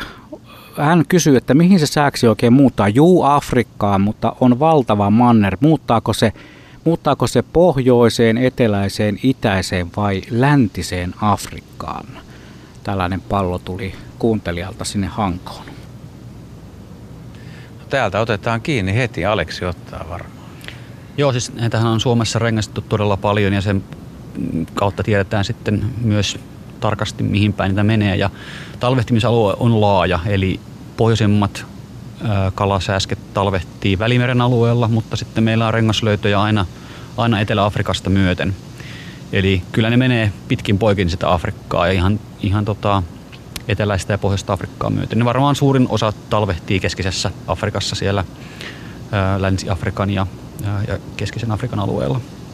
Oliko se niin, että aikaisemmin niin ne tiedot nimenomaan, että, että mistä kalasääskiä Afrikasta löytyi, niin oli tavallaan aika ikäviä, eli kalaverkkoon hukkuneita, että saattoi myös vaikuttaa, että millä alueella ahkerasti kalastetaan. Joo, tai sitten ammuttujakin lintuja. Ja me tästä jo, jokin aika sitten tehtiin tutkimus, katsottiin näitä rengaslöytöjä, niin se rengaslöytöjen painopiste on siirtynyt etelään päin, samoin kuin räyskällä, mikä on toinen tämmöinen isokokoinen Afrikka, Afrikka-talvehtija. Eli se voi olla, olla tietysti sitä, että se talvehtimisalue painopiste on siirtynyt tai sitten, tai sitten se metsästys tai, tai ammunta tai kalastusaktiviteetti on siirtynyt, painopiste on siirtynyt myös etelämmäksi. Nyt on myös satelliitteja laitettu, että saadaan niin kuin ihan suoraan yhden linnun lentoreittejä ja aika jännittäviä tuloksia niistäkin on tullut erilaisia. Joo, ja Kallasääsketään tiedetään muun muassa, että sekin on tämmöinen yömuuttaja, eli se saattaa ylittää vaikka Välimeren yöaikaan. Että vaikka se on pidetty monesti, että se on tämmöinen päivämuuttaja ja käyttää myös näitä nousevia ilmavirtauksia osittain hyödykseen, niin myös yöllä voidaan matkata. Tämä onkin mielenkiintoinen tämä termi. Ehkä me tartutaan tähän vähän tarkemmin. Siis päivämuuttaja, yömuuttaja, aamuaktiivisuus. Ja monilla linnuilla niin ne tekee itse asiassa kumpaakin. Että eikö kurjestakin voisi sanoa, että joinain iltoina täällä niin ne tulee aika myöhään ja menee Suomenlahden yli yölle. Että voi sanoa, että kyllä nyt ainakin pimeässä lentää. Ja keväällä ne mielletään Suomen oloissa aina, että päivällähän ne tulee kuitenkin. Että keväällä se on niin kuin puhdas päivänmuuttaja. Mutta yhtä lailla tota, täälläkin, täällä Hangossa, niin näkee hyviä määriä kurkia vielä silloin ihan illalla. Eli kyllä ne ylittää myös Suomea, Suomen mannerta yötä vasten.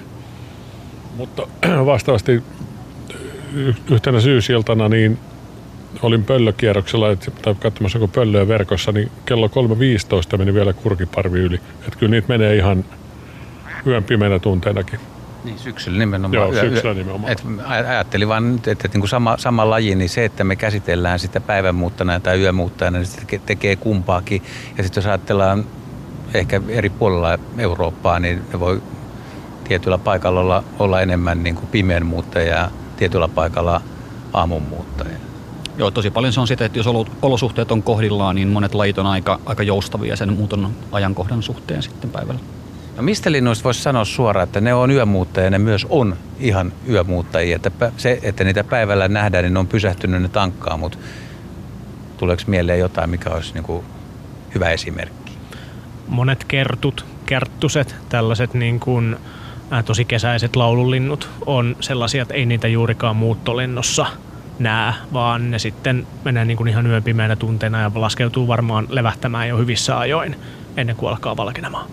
No nyt ollaan jo hyvin lähellä asian ydintä. Tässä ilta hämärtyy, koko ajan tulee valo alemmas ja ollaan jo semmoisessa, että on vähän haastavaa määrittääkin tuolta, kun sorsat on muuttunut tummiksi silueteiksi, mutta nyt kun tästä niin kuin pimenee ja viimeiset kertut lähtee, ne lähtee tuonne yön selkään, siellä on nuoret linnut, jotka todennäköisesti lähtee siis yksin kertuilla, niin nyt Aleksi pitäisi sitten ruveta selittämään suomalaisille kuulijoille, että mitä tapahtuu. Miten tuommoinen yksinäinen hernekerttu, kun se tuosta lähtee taivaalle, niin et varmaan osaa sanoa, mitä se funtsii, mutta miten se suunnistaa, mistä se tietää, mitä pitäisi tehdä?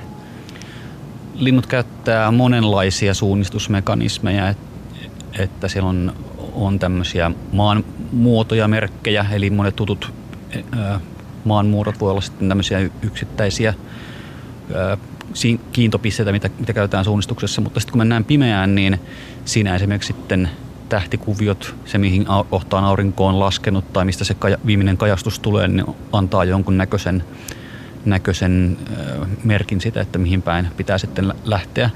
Ja sitten myös linnulla on oma tämmöinen paikallinen järjestelmä, ikään kuin oma GPS-laite.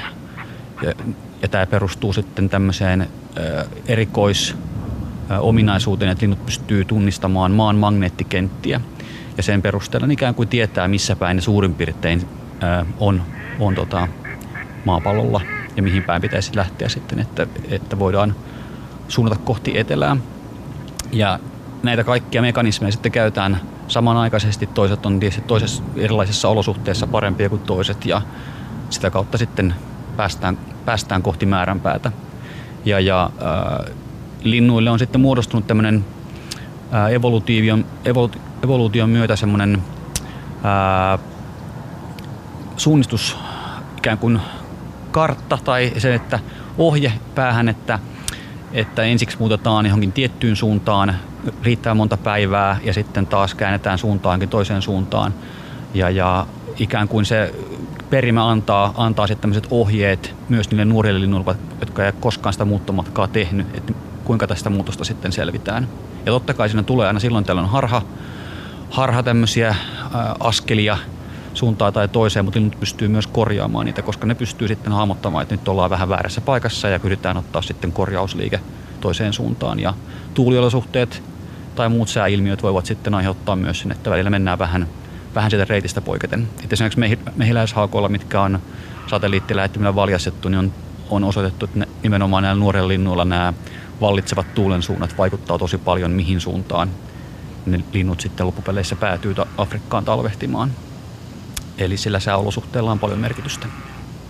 Yömuutto, tähtitaivas, kuu, magneetti, polarisoitunut valo. Otetaan vielä esimerkiksi vaikka yksi hyvin yleinen pesimälintu, pajulintu, joista siis valtaosa on lähtenyt ja viimeisiä viedään nyt, niin sielläkin on matkalla suuri joukko nuoria tänä vuonna syntyneitä lintuja ja ei sitä oikeastaan kuitenkaan voi kuin hämmästellä, että Saharakin ylitetään ja Afrikkaan asti mennään. Ja ne tietää, että sinne pitää mennä. Mm, ja pitkälle mennään lähelle, jopa Etelä-Afrikkaan asti voi mennä suomalaisia pajulintuja. Matka on todella pitkä. Miten se Sahara-ylitys? Moni miettii tässä, että päästäänkö Suomenlahden yli, mutta siellä on vähän suurempiakin haasteita. Välimerkki on aika kova. Joo, siinä täytyy siis tosiaan tankata paljon vararavintoa ja linnut sitten kerään, kerääntyy samalle, tai samalla paikalla, missä on hyviä, hyviä tämmöisiä tankkauskohteita, niin syödään paljon, kerätään vararavintoa ää, ja sitten vararavinnon avulla sitten pystytään lentämään jopa useampia päiviä putkeen. Tai ainakin sillä lailla, että yötä myöten tehdään sitten tosi pitkää päivää.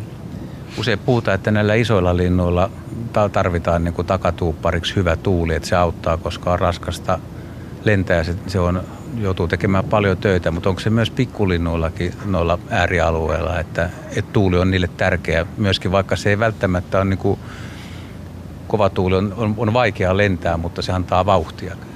Joo, siis kyllä myötätuulella on tosi suuri merkitys. Että jos yksittäinen tämmöinen sää, sää ilmiö tai niin otetaan, otetaan, mikä merkitsee muutolle kaikkein niin se on nimenomaan tuulen suunta ja, ja tuulen voimakkuus. Että, että se myötätuuli on todella tärkeä. Mutta se ei myöskään saa olla liian kova, koska silloin se saattaa sitten paikata lintua minne sattuu. Joku kuulija voi tällä hetkellä vähän ihmetellä, että täältä taustalta kuuluu ääniä, mutta olemme siis Hangon ihan eteläisimmässä, lounaisimmassa kärjessä ja tässä on myös iso satama-alue, että tässä lintuharrastajat ja linnut ja satama jakaa tätä aluetta, niin pikkasen tehdään myöskin töitä täällä. Ja tähän voisi väliin sanoa pajulinnusta vielä, että mulla on yksi rengaslöytö rengasta, Suomessa rengasta pajulinnusta, mikä löytyy Sambiasta. Tosin ikävä kyllä kissan tappamana, mutta että kyllä ne sinne menee vaan pitkälle, että kyllä ne on aika sissejä ja tulee vielä takaskin, niin tota, se on pieneltä linnulta kova suoritus. Mutta eikö siinä voisi jäädä vähän kuitenkin? Tarviiko mennä niin pirun pitkälle sinne ihan eteen? Se on hyvä kysymys. Tietysti se, jokaiselle lajille on muodostunut tämmöinen oma, oma so, mahdollisimman sopiva talvehtimisalue sen, sen evoluution ö, valinnan myötä. Et jos, jos se talvehtiminen olisi kannattavampaa jossain pohjoisemmassa, missä varmasti osa yksilöistä yrittää talvehtimista, niin silloin se yleistyspopulaatiossa se, se valtaosa populaatiosta sitten siirtyisi pitemmällä tähtäimellä sinne päin. Mutta jostain syystä pajunille on, on kannattavampaa muuttaa sinne pitkälle. Otan vielä esimerkiksi tuon Saharan ylityksen, mikä näin ihmistäkin tuntuu aika hämmästyttävältä, koska on iso laaja kuiva alue ja olosuhteet ei ole kovin hyvät, niin jos ajatellaan sitä, että no, ilmasto muuttuu ja muuttorytmiikka saattaa vähän vaihtua, että, että lähdetään matkaa vaikka myöhemmin, niin eikö siellä kuitenkin tietyillä alueilla Saharassakin ole aikaikkuna, jolloin se on parasta ylittää. Eli, eli se lintu ei periaatteessa voi siellä, taikka meikä, meikäläiset linnut täällä, niin se viivyttely täällä ei välttämättä ole kuitenkaan hyvä, kun ajattelee sitä kokonaismatkaa, että pääsee perille. Joo, kyllä siellä varmasti on olosuhteet ja sitten myös talven, talven aikana se olosuhte muuttuu. Eli, eli niitä tämmöisillä paikan, paikannin linnuilla on, on todettu, että se esimerkiksi pikkulepinkäiset vaihtaa se talvehtimisaluetta talven, talven kuluessa Afrikan sisällä näiden sadealueiden tai sade, sadekausien välillä. Eli siirrytään sinne paikkaan, missä on hiljattain satanut ja se ympäristön tuottavuus on parempi ja sieltä paremmin ravintoa. Sitten katsellaan tuonne pohjoiselle taivaalle ja kuunnellaan, että mitä seuraavalla soittajalla on kysyttävää. Pasilanmäelläkin alkaa pikkuhiljaa taivas tummua oikein kunnolla ja varmaan sama tapahtuu kautta Suomen. Meillä on seuraavaksi linjalla Aimo Savon suunnasta alapitkältä. Tervehdys Aimo. Terve. Kuule, minkälaista asiaa sinulla on tähän meidän lintujen syysmuutto iltaan? No semmoinen kysymys, kun tuota, Suomessahan on nyt puhuttu jo pit, tai muutama vuosi tästä, että joutsenia on liikaa, että niitä pitäisi niin kuin Suomessakin ampua, niin onko Suomen näillä muuttolinnuilla, joutsenilla ja sitten pikkulinnuilla, niin täällä etelään kun ne menee, niin uhkaajia ihmisiä, jotka metsästää niitä? No niin, mitkä on muuttomatkan riskejä? Muuttomatkalla on tietysti monia riskejä, että ne ei pelkästään liity ihmistoimintaan, vaan se, se tosiaan voi pelkästään joutua jonkun luontaisen pedon tai sitten tappamaksi tai sitten tota, voi olla liian raskasta se muuttomatka ja kukahtaa sen, sen myötä. Mutta kyllä tietysti ihmisvaikutuksella on tosi suuri merkitys tässä muutossa ja metsästys on yksi tekijä. Ää, monissa Länsi-Euroopan maissa tietysti, tietysti metsästetään, metsästetään lintuja. Ja, ja jossain määrin se ainakin joissakin maissa tietysti on kannattavaa, mutta, mutta sitten myös, myös monissa paikoissa tapahtuu, en nyt sanoisi, että, että se ei ole laitonta, metsästy, laitonta metsästystä, vaan koska se, se, se ei tavallaan ole metsästystä siinä tapauksessa, vaan laitonta tappamista, joka sitten kohdistuu esimerkiksi petolintuihin ja tämän tyyppisiin lajeihin. Ja se on tietysti hyvin turhaa ja turhauttavaa, että tämmöistä edelleen tapahtuu myös, myös ota, uhkat, uhkaten näin sitten suomalaisiakin muuttolintuja. Onhan noin Välimeren suuret saaret, Malta ja tämmöiset, niin kyllä ne aika vaarallisia on ylittää linnut. Mm, ja Afrikka, Afrikassa myös tapahtuu paljon sitä. Tietysti osittain se on ihan puhdasta omaksi ravinnokseen pyydystämistä, mikä on omalla tavallaan ymmärrettävää, mutta täytyisi keksiä muitakin keinoja sitten tämmöisen, tämmöisen perinteen päättämiseen. Eli vastaus on tähän aika yksinkertainen, että kyllä siellä ulkomailla niin on, on suuria vaaroja ja lintuja tapetaan paljon. Kyllä on, mutta tuskin ehkä laulujotsella niin paljon vaaraa on, että ei näillä talvehtii kuitenkin tässä kohtuu lähellä, että sieltä tuskin ammutaan ihan villisti ja vapaasti lintuja, mutta kaikenlaista vaaraa linnulla on. Aksu vielä. Esimerkiksi mulla on tuommoinen ensimmäinen taivaanvuohi, minkä rengastin täällä lintuasemalla, siitä on jo yli 10 vuotta, niin se ammuttiin Ranskassa. Ja se tuntui vähän kans turhauttavalta, mutta se on ihan laillista puuhaa Ranskassa me metsästään niitä. Tällainen vastaus täältä. Kiitoksia Aimolle tuosta kysymyksestä ja kiitoksia myös meidän raadille, joka tällä hetkellä on tosiaan Hankoniemessä siellä lintuaseman lähellä. Ja Otetaanpa tähän kohtaan sitten viestiä vähän kauempaa, nimittäin Rapakon takaa Wisconsinista, Wisconsinista USAsta saakka. Hän on Jenni, joka kirjoittaa sieltä, että onpa mahtavaa, että saan kuunnella hienoa ohjelmaa ison lätäkön takaa. Viime aikoina on ollut paljon puhetta, kuinka lintumäärät ovat vähentyneet maailmassa viimeisten 30 vuoden aikana. Jenni kysyy, että miten, jos ollenkaan tämä on nähtävissä Suomen syysmuutossa Hangossa. Ja hänellä on muitakin kysymyksiä, mutta vasta, vastatkaa nyt ensin vaikka tähän. Milläs lajeilla näkyy, että on vähentynyt runsaasti?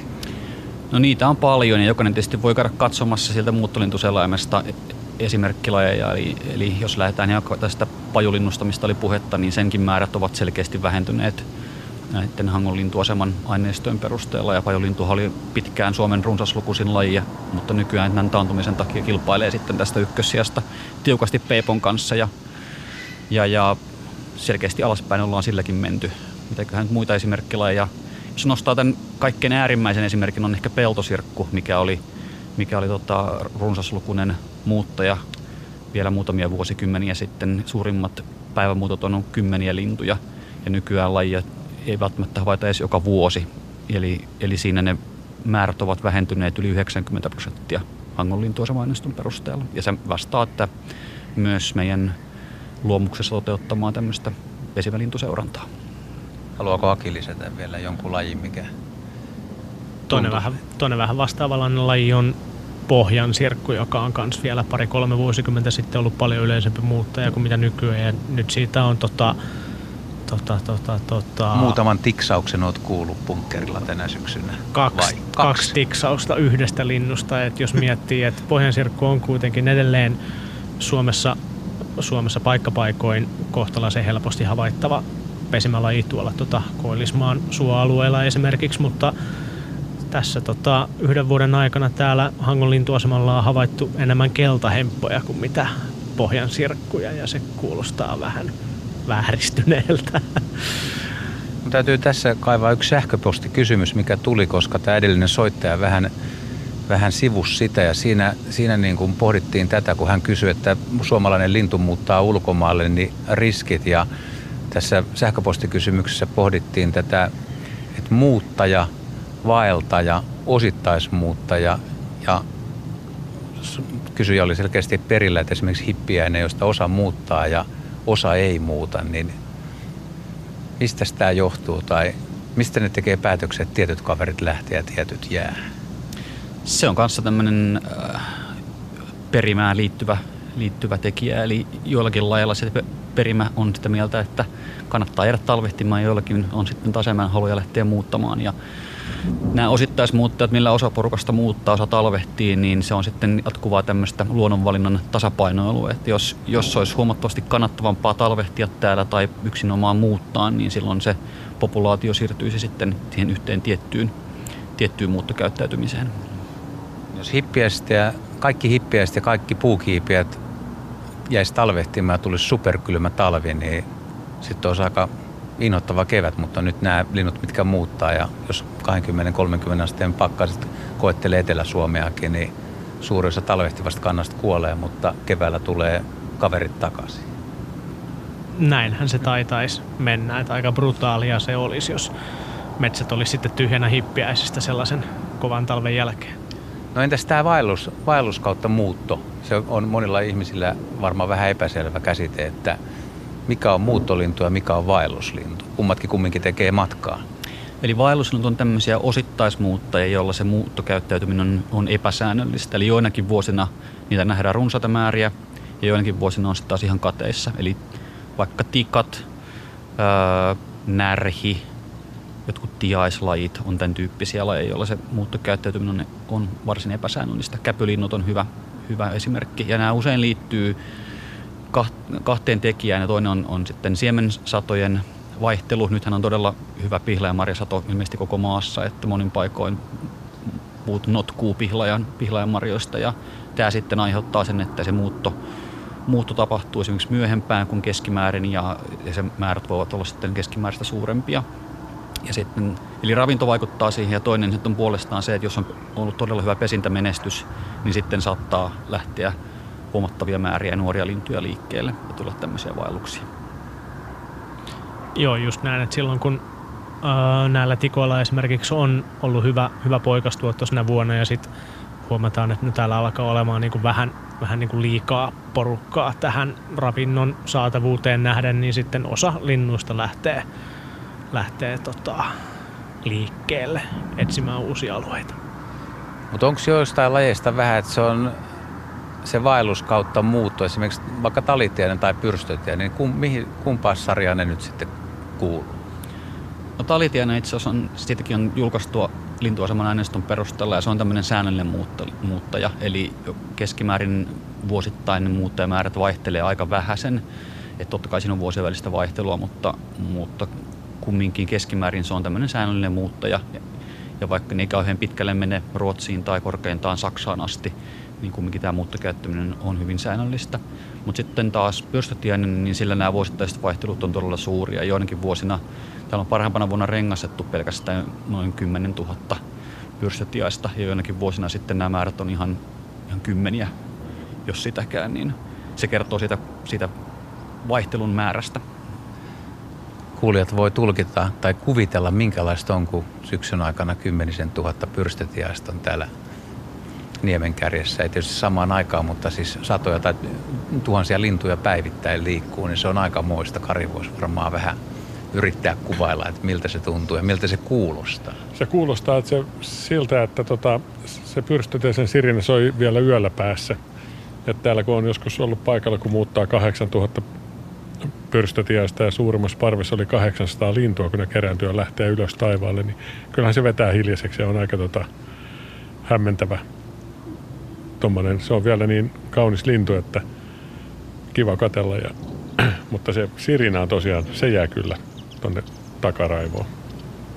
Mites Bloomberg Juha, sulla annettiin tehtävä edellisellä tunnilla, niin ootko yhtään siihen täältä vähän pyrstötiasta soitellaan vielä mukaan, että saadaan se tunnelma tännekin, mutta haluatko avata muuttohaukka hommaa jossain vaiheessa? No voihan mä avata vaikka tässä, tässä vaiheessa sitä selkeästi. Kun kerran tehtävä on annettu, niin yritän nyt tästä jollain tavalla selvitä. Tosiaan tämä on haahka.haljas.fi-sivusto, josta voi käydä näitä erilaisia lintuja, siis haahka muuttolintuselain. Esimerkiksi tämä muuttohaukka, Falco peregrinus pere, vai miksi te lintuharrastajat vakavan sellaiset sanotte. Ja olen oppinut myös semmoisen sanan kuin muleli, joka on mustaleppälintu. Ihmettelin jo kerran tornissa, kun kaverit puhui mulellista ja mä olin ihan hämilläni. Mutta palatakseni tähän pereen eli muuttohaukkaan, niin sehän on siellä Haljaksella nimenomaan tällainen säännöllinen läpimuuttaja ja näitä yksilöitä on talvehtinut Tulliniemen saaristossa vuodesta 2007 lähtien, mutta se varsinainen muutto, mistä tässä ohjelmassa on puhe ollut, niin näitä syysmuuttajia, niitä havaitaan ensimmäisiä sellaisia elokuussa ja muuttohan jatkuu aktiivisena syyskuun alkupuoliskolla. Ja nyt tällä hetkellä ollaan siinä tilanteessa, kun päämuuton pitäisi olla parhaimmillaan tai ainakin alkamassa syyskuun lopulla ja lokakuun alussa. Säännöllisyydestään huolimatta tämä laji muuttohaukka, se on harva lukuinen. Haljaksella on nähty Parhaimmillaan neljän yksilön päivämuuttoja kolmena päivänä vuoden 2018 loppuun mennessä. Ja noita syksyn viimeisiä yksilöitä, niitä havaitaan vielä marraskuussa. Ja sehän oli toi muuttohaukka siellä Haljaksella nimenomaan harvinaisuus vielä 80-luvulla ja havaintomäärät ovat alkaneet kasvaa 90-luvulla ja siellä havain, havainnointibunkkerissa olevat staijailijat riemastuvat suunnattomasti, kun muuttohaukka pyyhältää ohi ja aiheuttaa jopa tämän artikkelin mukaan levottomia nytkähdyksiä havainnoijien keskuudessa. Tässä ei tosin kerrota, mistä se johtuu, mutta se voi johtua siitä, että kun sen muuttohaukka on niin varsin nopea liike, että Homo sapieksen niskalihas ei pysy perässä siinä tarkkailuvaiheessa, eikä nuo silmän lihakset myöskään. Tässä nyt tälleen kiteytettynä, mitä annoitte minulle ikään kuin tehtäväksi, tyydyttääkö tämä asiantuntijoitamme siellä Hangossa? Ottaako intendentti vai Aki? Aki? Aki ottaa nyt sitten, että mitä sai toimittaja irti tuosta selaimesta? Todella hyvin tiivistetty. Aa, täällä, täällä nostetaan peukaloa pystyyn. Entäs Aleksi? Kyllä vain. Ja muuttohakkana on, on tosiaan tämmöinen esimerkki suojelutyön onnistumisesta, eli se kärsit näistä ympäristömyrkyistä 50-60-luvulta lähtien ja sitten pikkuhiljaa näiden DDT ja PCP-ympäristömyrkkyjen kieltämisen ansiosta niin kanta on lähtenyt kasvuun ja näkyy sitten yhä runsaampana myös täällä Angolintuasemalla. Miten Juha vielä, että oliko käppyröitä helppo tutkia, että avautuiko se sulle helposti, että oli käyttökelpoinen? En ole tunnettu matemaattisilta lahjoiltani, joten nämä kaikki tällaiset graafit ovat minulla aika hämmästyttäviä ja kummastuttavia, mutta kyllähän näistä tietysti näkee sen, että muuttajamäärien keskiarvot ovat korkeimmillaan tuossa syys-lokakuussa. Itse tulkitsin, tulkitsin pelkkää tekstiosuutta, mutta varmasti jos tähän aineistoon tutustuisi enemmän muidenkin lintulajien osalta, niin pääsisi paljon paremmin perille. Muuton ajoittumisen mediaani päivämäärä on tässä määritelty tuommoisilla sini-oranssi vihreillä palluroilla ja se on selkeästi ikään kuin muuttunut vuosikymmenten saatossa. Tämän analyysin, pika-analyysin pystyy myös näistä graafeista tekemään. Kiitoksia. Nyt sä voit sitten käyttää sitä ja etsiä sieltä sen oman lempilajin ja tutkailla sitä ja kavereiden kanssa verrata, niin siellä oppii nimenomaan sen, että onko laji taantunut, muut, lisääntynyt tai mitä muuta tahansa. Täällä tosiaan ilta pimenee, siellä Helsingissä varmaan jo pimeä, mutta Hanko on lännempänä, täällä tulee myöhemmin. Vielä näkee, vielä näkisi hyvin, kun tuolta vaikka kaulushaikara lähtisi lentoja lentäisi tästä ja huutas auk meidän yli ja se aiheuttaisi tietysti suuren, suuren riemun.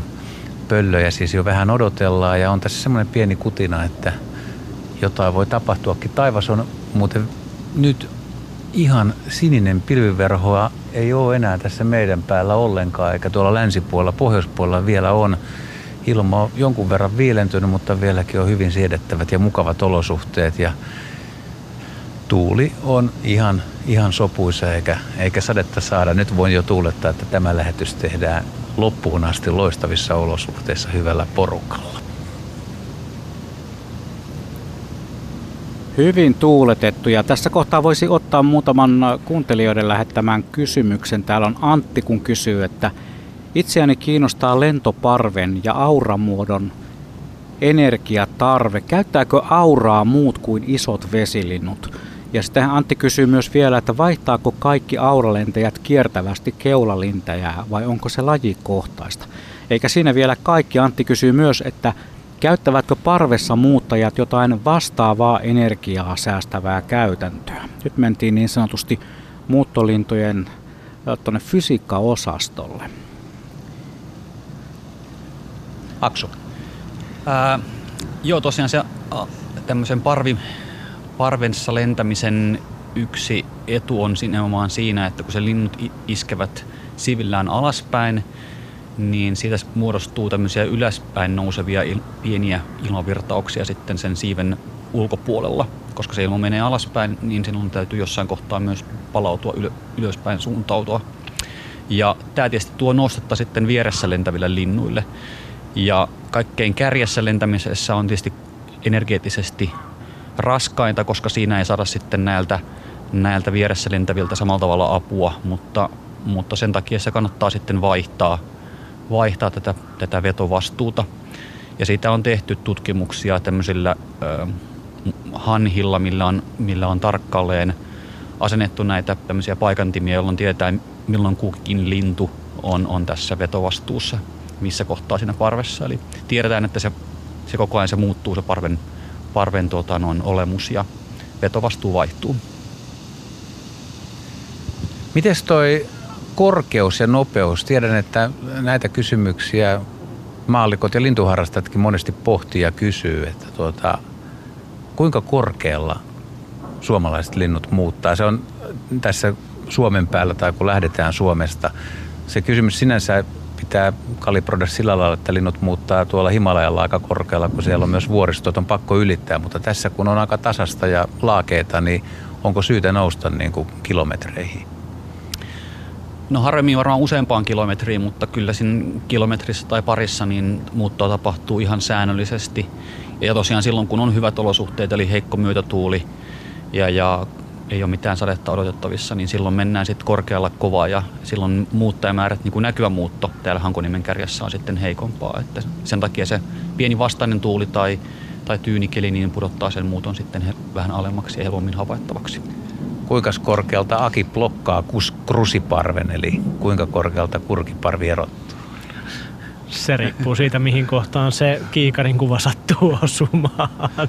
Joskus ne, ne voi näkyä ihan niin kuin pieninä pisteinä, semmoisena pienenä pistejonona ihan tuolla niin kuin kaukaisessa horisontissa. Mutta kyllä niiden löytämiseen saa, siihen, siihen saa kyllä niin kuin tehdä töitä. No sitten tämä muuttonopeus on tietysti eri linnuilla erilainen, mutta, mutta niin kuin lähdetään 20 kohti sataa. Mitä, mitäs haluatte, on, onko jotain esimerkkiä, että mikä menisi tosi lujaa ja mikä menee tosi hiljaa? No monet varpuslinnut muuttaa semmoista tyynessä säässä semmoista kolmea kymppiä, vähän reilua. Eli se on semmoinen optimaalinen muuttonopeus sillä tavalla, että se energiaa kuluu mahdollisimman vähän. Ja tietenkin sitä voidaan nopeuttaa tai, tai hidastuttaa, mutta se on se, niin se optimaalisin muuttonopeus. Ja sitten taas jollain vesilinnuilla tai kahlailla, niin se voi olla semmoista 70 80 se optimaalisin muuttonopeus tyynessä olosuhteessa. Sitten sen hyvä myötätuuli siihen päälle, niin voidaan mennä satassa tai enemmän. 100 kilometriä tunnissa, se on jo semmoinen kunnon vauhti. Kyllä. Tota, palataan vielä siihen Jennin tuolta Wisconsinista lähettämään kysymykseen. Hän kysyy, että myös tässä kysymyksessään, että, että mitä niillä Hankoniemen lintuaseman tiedoilla tehdään? Miten niitä tilastoja kerätään ja ennen kaikkea miten niitä käytetään hyväksi? No niin, hyvä. Aksu. Ja tosiaan kun tätä havainnointia on tehty pitkin päivää, niin sitten iltaisin keräännytään sitten tuonne ruokapöydän ääreen ja kerätään nämä havainnot yhteen. Aki on muun muassa naputellut tämän päivän muuton jo tuonne tietokoneelle ja sitten käydään läpi vielä kaikki lajit, havaitut lajit ja kuinka paljon tässä on paikallisia yksilöitä. Ja sitä kautta tämä aineisto sitten kertyy, kertyy sitten tietokantoihin ja ää, keskimäärin vuodessa havaitaan noin miljoona lintuyksilöä täältä lintuasemalta. Ja tämä aineisto on on sitten kaikille avointa, eli se on tällä hetkelläkin aseman verkkosivulta tai lajitietokeskuksen sivulta tuolta laji.fi-järjestelmästä ladattavissa kaikkien tutkijoiden tai, tai rivikansalaistenkin käytettävissä. Eli tärkeintä on, että sitä aineistoa käytetään, sitä varten se on kerätty.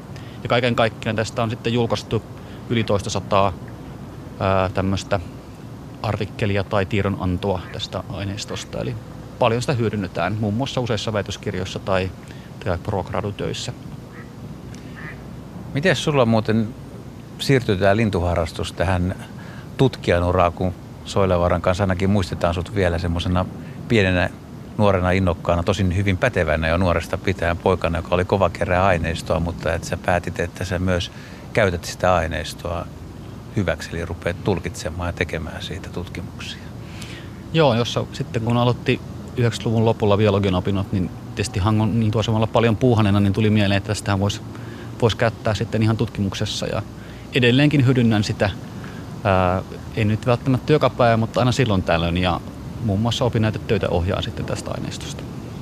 Niin kuin sanoit, niin Hangon lintuaseman aineistoa on käytetty paljon ja toimii hyvänä esimerkkinä. Ja tietysti sitä on hyvä myös yhdistää muihin aineistoihin, sääaineistoihin tai sitten muualta kerättyihin lintuaineistoihin. Meillä oli keväällä julkaistiin artikkeli, missä oli 20 muuta lintuasemaa, missä oli sitten aina Pohjois-Amerikkaa myöten kerättyjä aineistoja, jolloin se, se päästään tämmöisiin isompiin ilmiöihin käsiksi.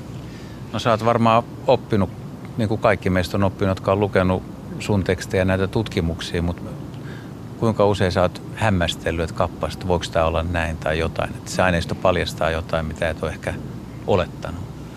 Usein se on itse asiassa niin, että se on tärkeää, että tekee paljon maastohommia, niin sieltä tulee joku idea, että voisikohan tämä mennä näin ja sitten, sitten aletaan analysoimaan aineistoa ja sitten se joko tukee tai ei tue sitten niitä omia, omia semmoisia alustavia näkemyksiä. Ja se on, näinhän se usein tiede sitten menee eteenpäin, että on, on tämmöinen tietynlainen ää, hypoteesi tai olettamus, mitä sitten lähdetään aineistolla joko tulkitsemaan, että pitääkö se paikkansa vai ei. Kuinka hyvin sä voit sanoa, että suomalainen vaikka syysmuutto tunnetaan? Pystyykö sanoa niin kuin prosentteja tai arvo, kouluarvosanaa, että ehkä haen tässä vähän sitä, että kuinka paljon on vielä asioita, mitä ei tiedetä ja on täysin, täysinkin hämärän peitossa. No sanotaanko, että ehkä joku 80 prosentilla lajilla me tiedetään se muutto aika hyvin ja, ja päästään käsiksi tarkemmin niin kuin Suomen päässä, mutta sitten kun mennään tuonne etelämmäksi. Et, etenkin näillä Afrikkamuuttajilla monella tosi harvalla lajilla tiedetään, missä niiden tarkat talvehtimisalueet on, koska Afrikasta on sitten paljon vähemmän, vähemmän rengaslöytöjä tai, tai sitten ylipäätään havaintoja.